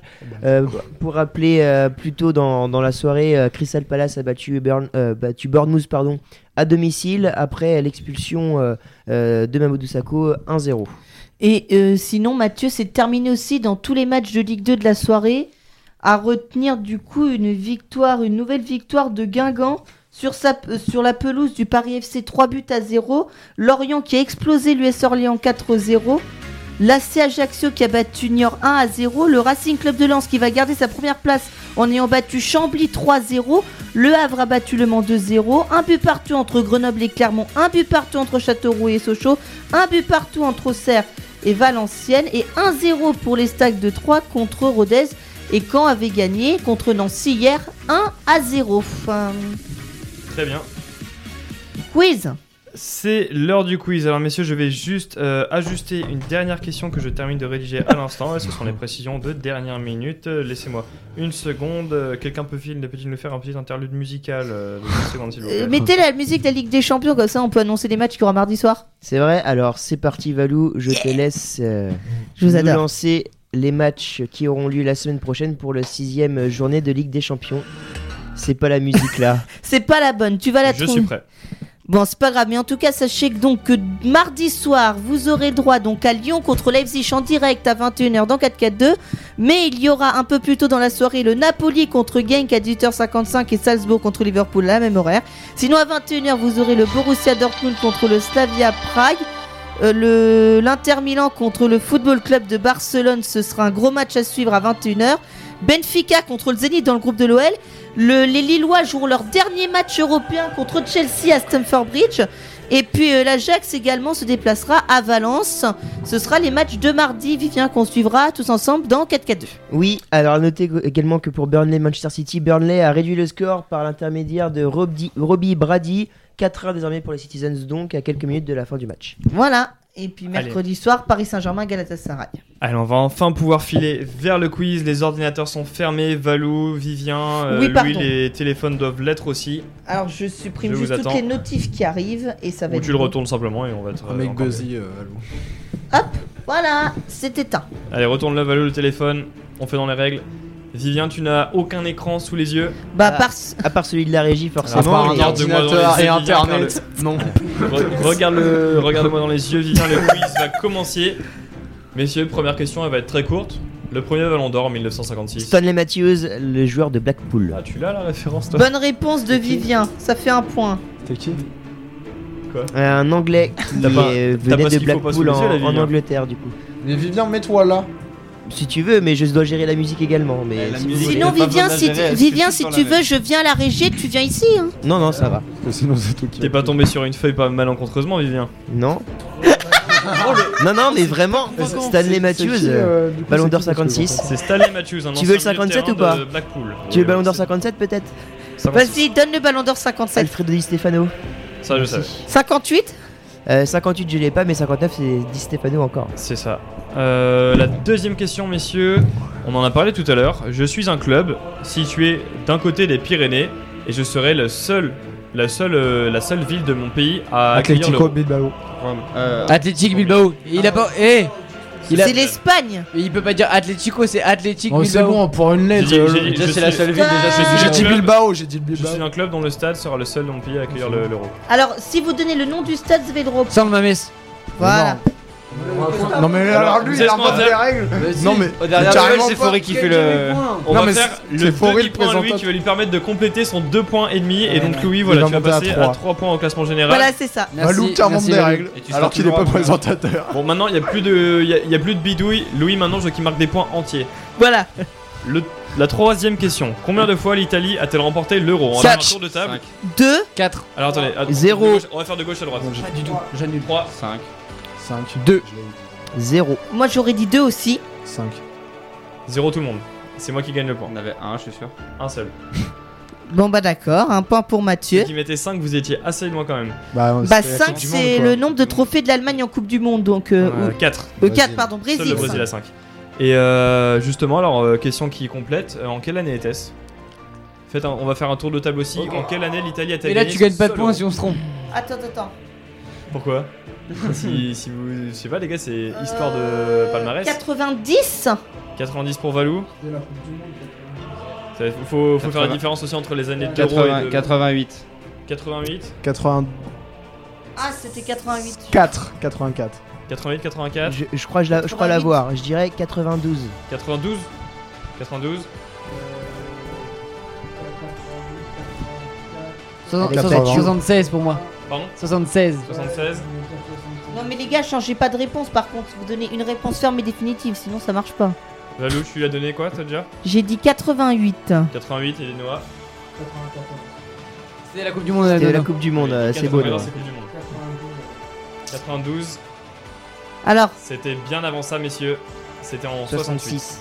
68 La seule fois où l'Italie a remporté l'Euro, c'était en 68. Après l'Angleterre. Bah, du coup, je suis le plus près, donc euh, un point pour Louis. Non Moi, Oh deux, mais un l'autre demi. regarde il essaie de truander Faut un pas, point. c'est- Qu'est-ce qu'on qu'est-ce qu'on carrément fait là pas. C'est c'est le plus Non, près. mais Non, C'est on le donne plus pas de près. points, des points pour, pour toi. Mais euh, on a, on a Mathieu. toujours fait comme ça, c'est le, celui qui est le plus près. Non, non, non. Non La dernière fois c'était Non. 2001 et je l'ai Non. trouvé parce que c'était fixe. En plus, là, vous êtes tous à 20 ans d'écart là. Oui, encore t'aurais été juste à côté. Il n'y a pas de points. t'aurais dit 69. Allez, La un point quoi qu'on avait On devait trouver aussi quelque chose là. La seule Ah. fois où l'Italie Non mais a. arrête d'essayer de truander. Voilà. Et tais-toi. Calmez-vous. Mais il n'y a pas de supplément. Non, non, c'était un complément de sa question. Non, c'est une question. Allez, suivante. Allez, alors la cinquième avec. euh, alors attendez, pardon. Avec les Pays-Bas et l'Ukraine, je suis dans le groupe C. Qui suis-je? La, la République tchèque? C'est ça, Valou. Non, c'est pas la République. Non. Euh, alors, avec c'est la qui Croatie et l'Angleterre. Ah oui L'Autriche alors Ouais, c'est l'Autriche. Voilà. Vous auriez plutôt. Bah oui, bah, concentré sur la. Sur la bah voilà. Bah, fallait rebondir. Moins un point pour, euh, pour Mathieu. Allez, moins, moins un point pour Mathieu. Voilà. Non, Bah jamais. non. Je l'ai trouvé. Toi, t'as ton point, mais moi je. je vais pas perdre un point non plus. Si tu donnes un point à Valou sur ça, tu donnes un point pour moi aussi tout à l'heure. Non, Ça, non, non. Toi non. Bien sûr que Moi si. si, moi je me suis trompé une fois, mais après j'ai donné la bonne réponse, j'avais été incapable de rebondir, c'est pas mon problème. Next.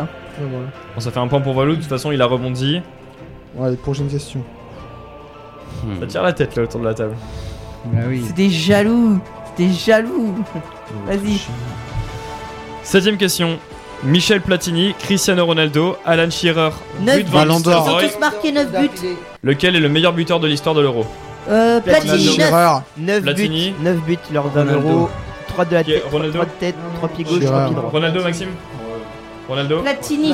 Comment t'as comment t'as dit le premier C'est Alors, il Platini peut y avec avoir 9 Platini. Van Nistelrooy, Shearer, Ronaldo. Shearer. Plati- Ouais. Platini 9 Shearer buts. avec 8 buts.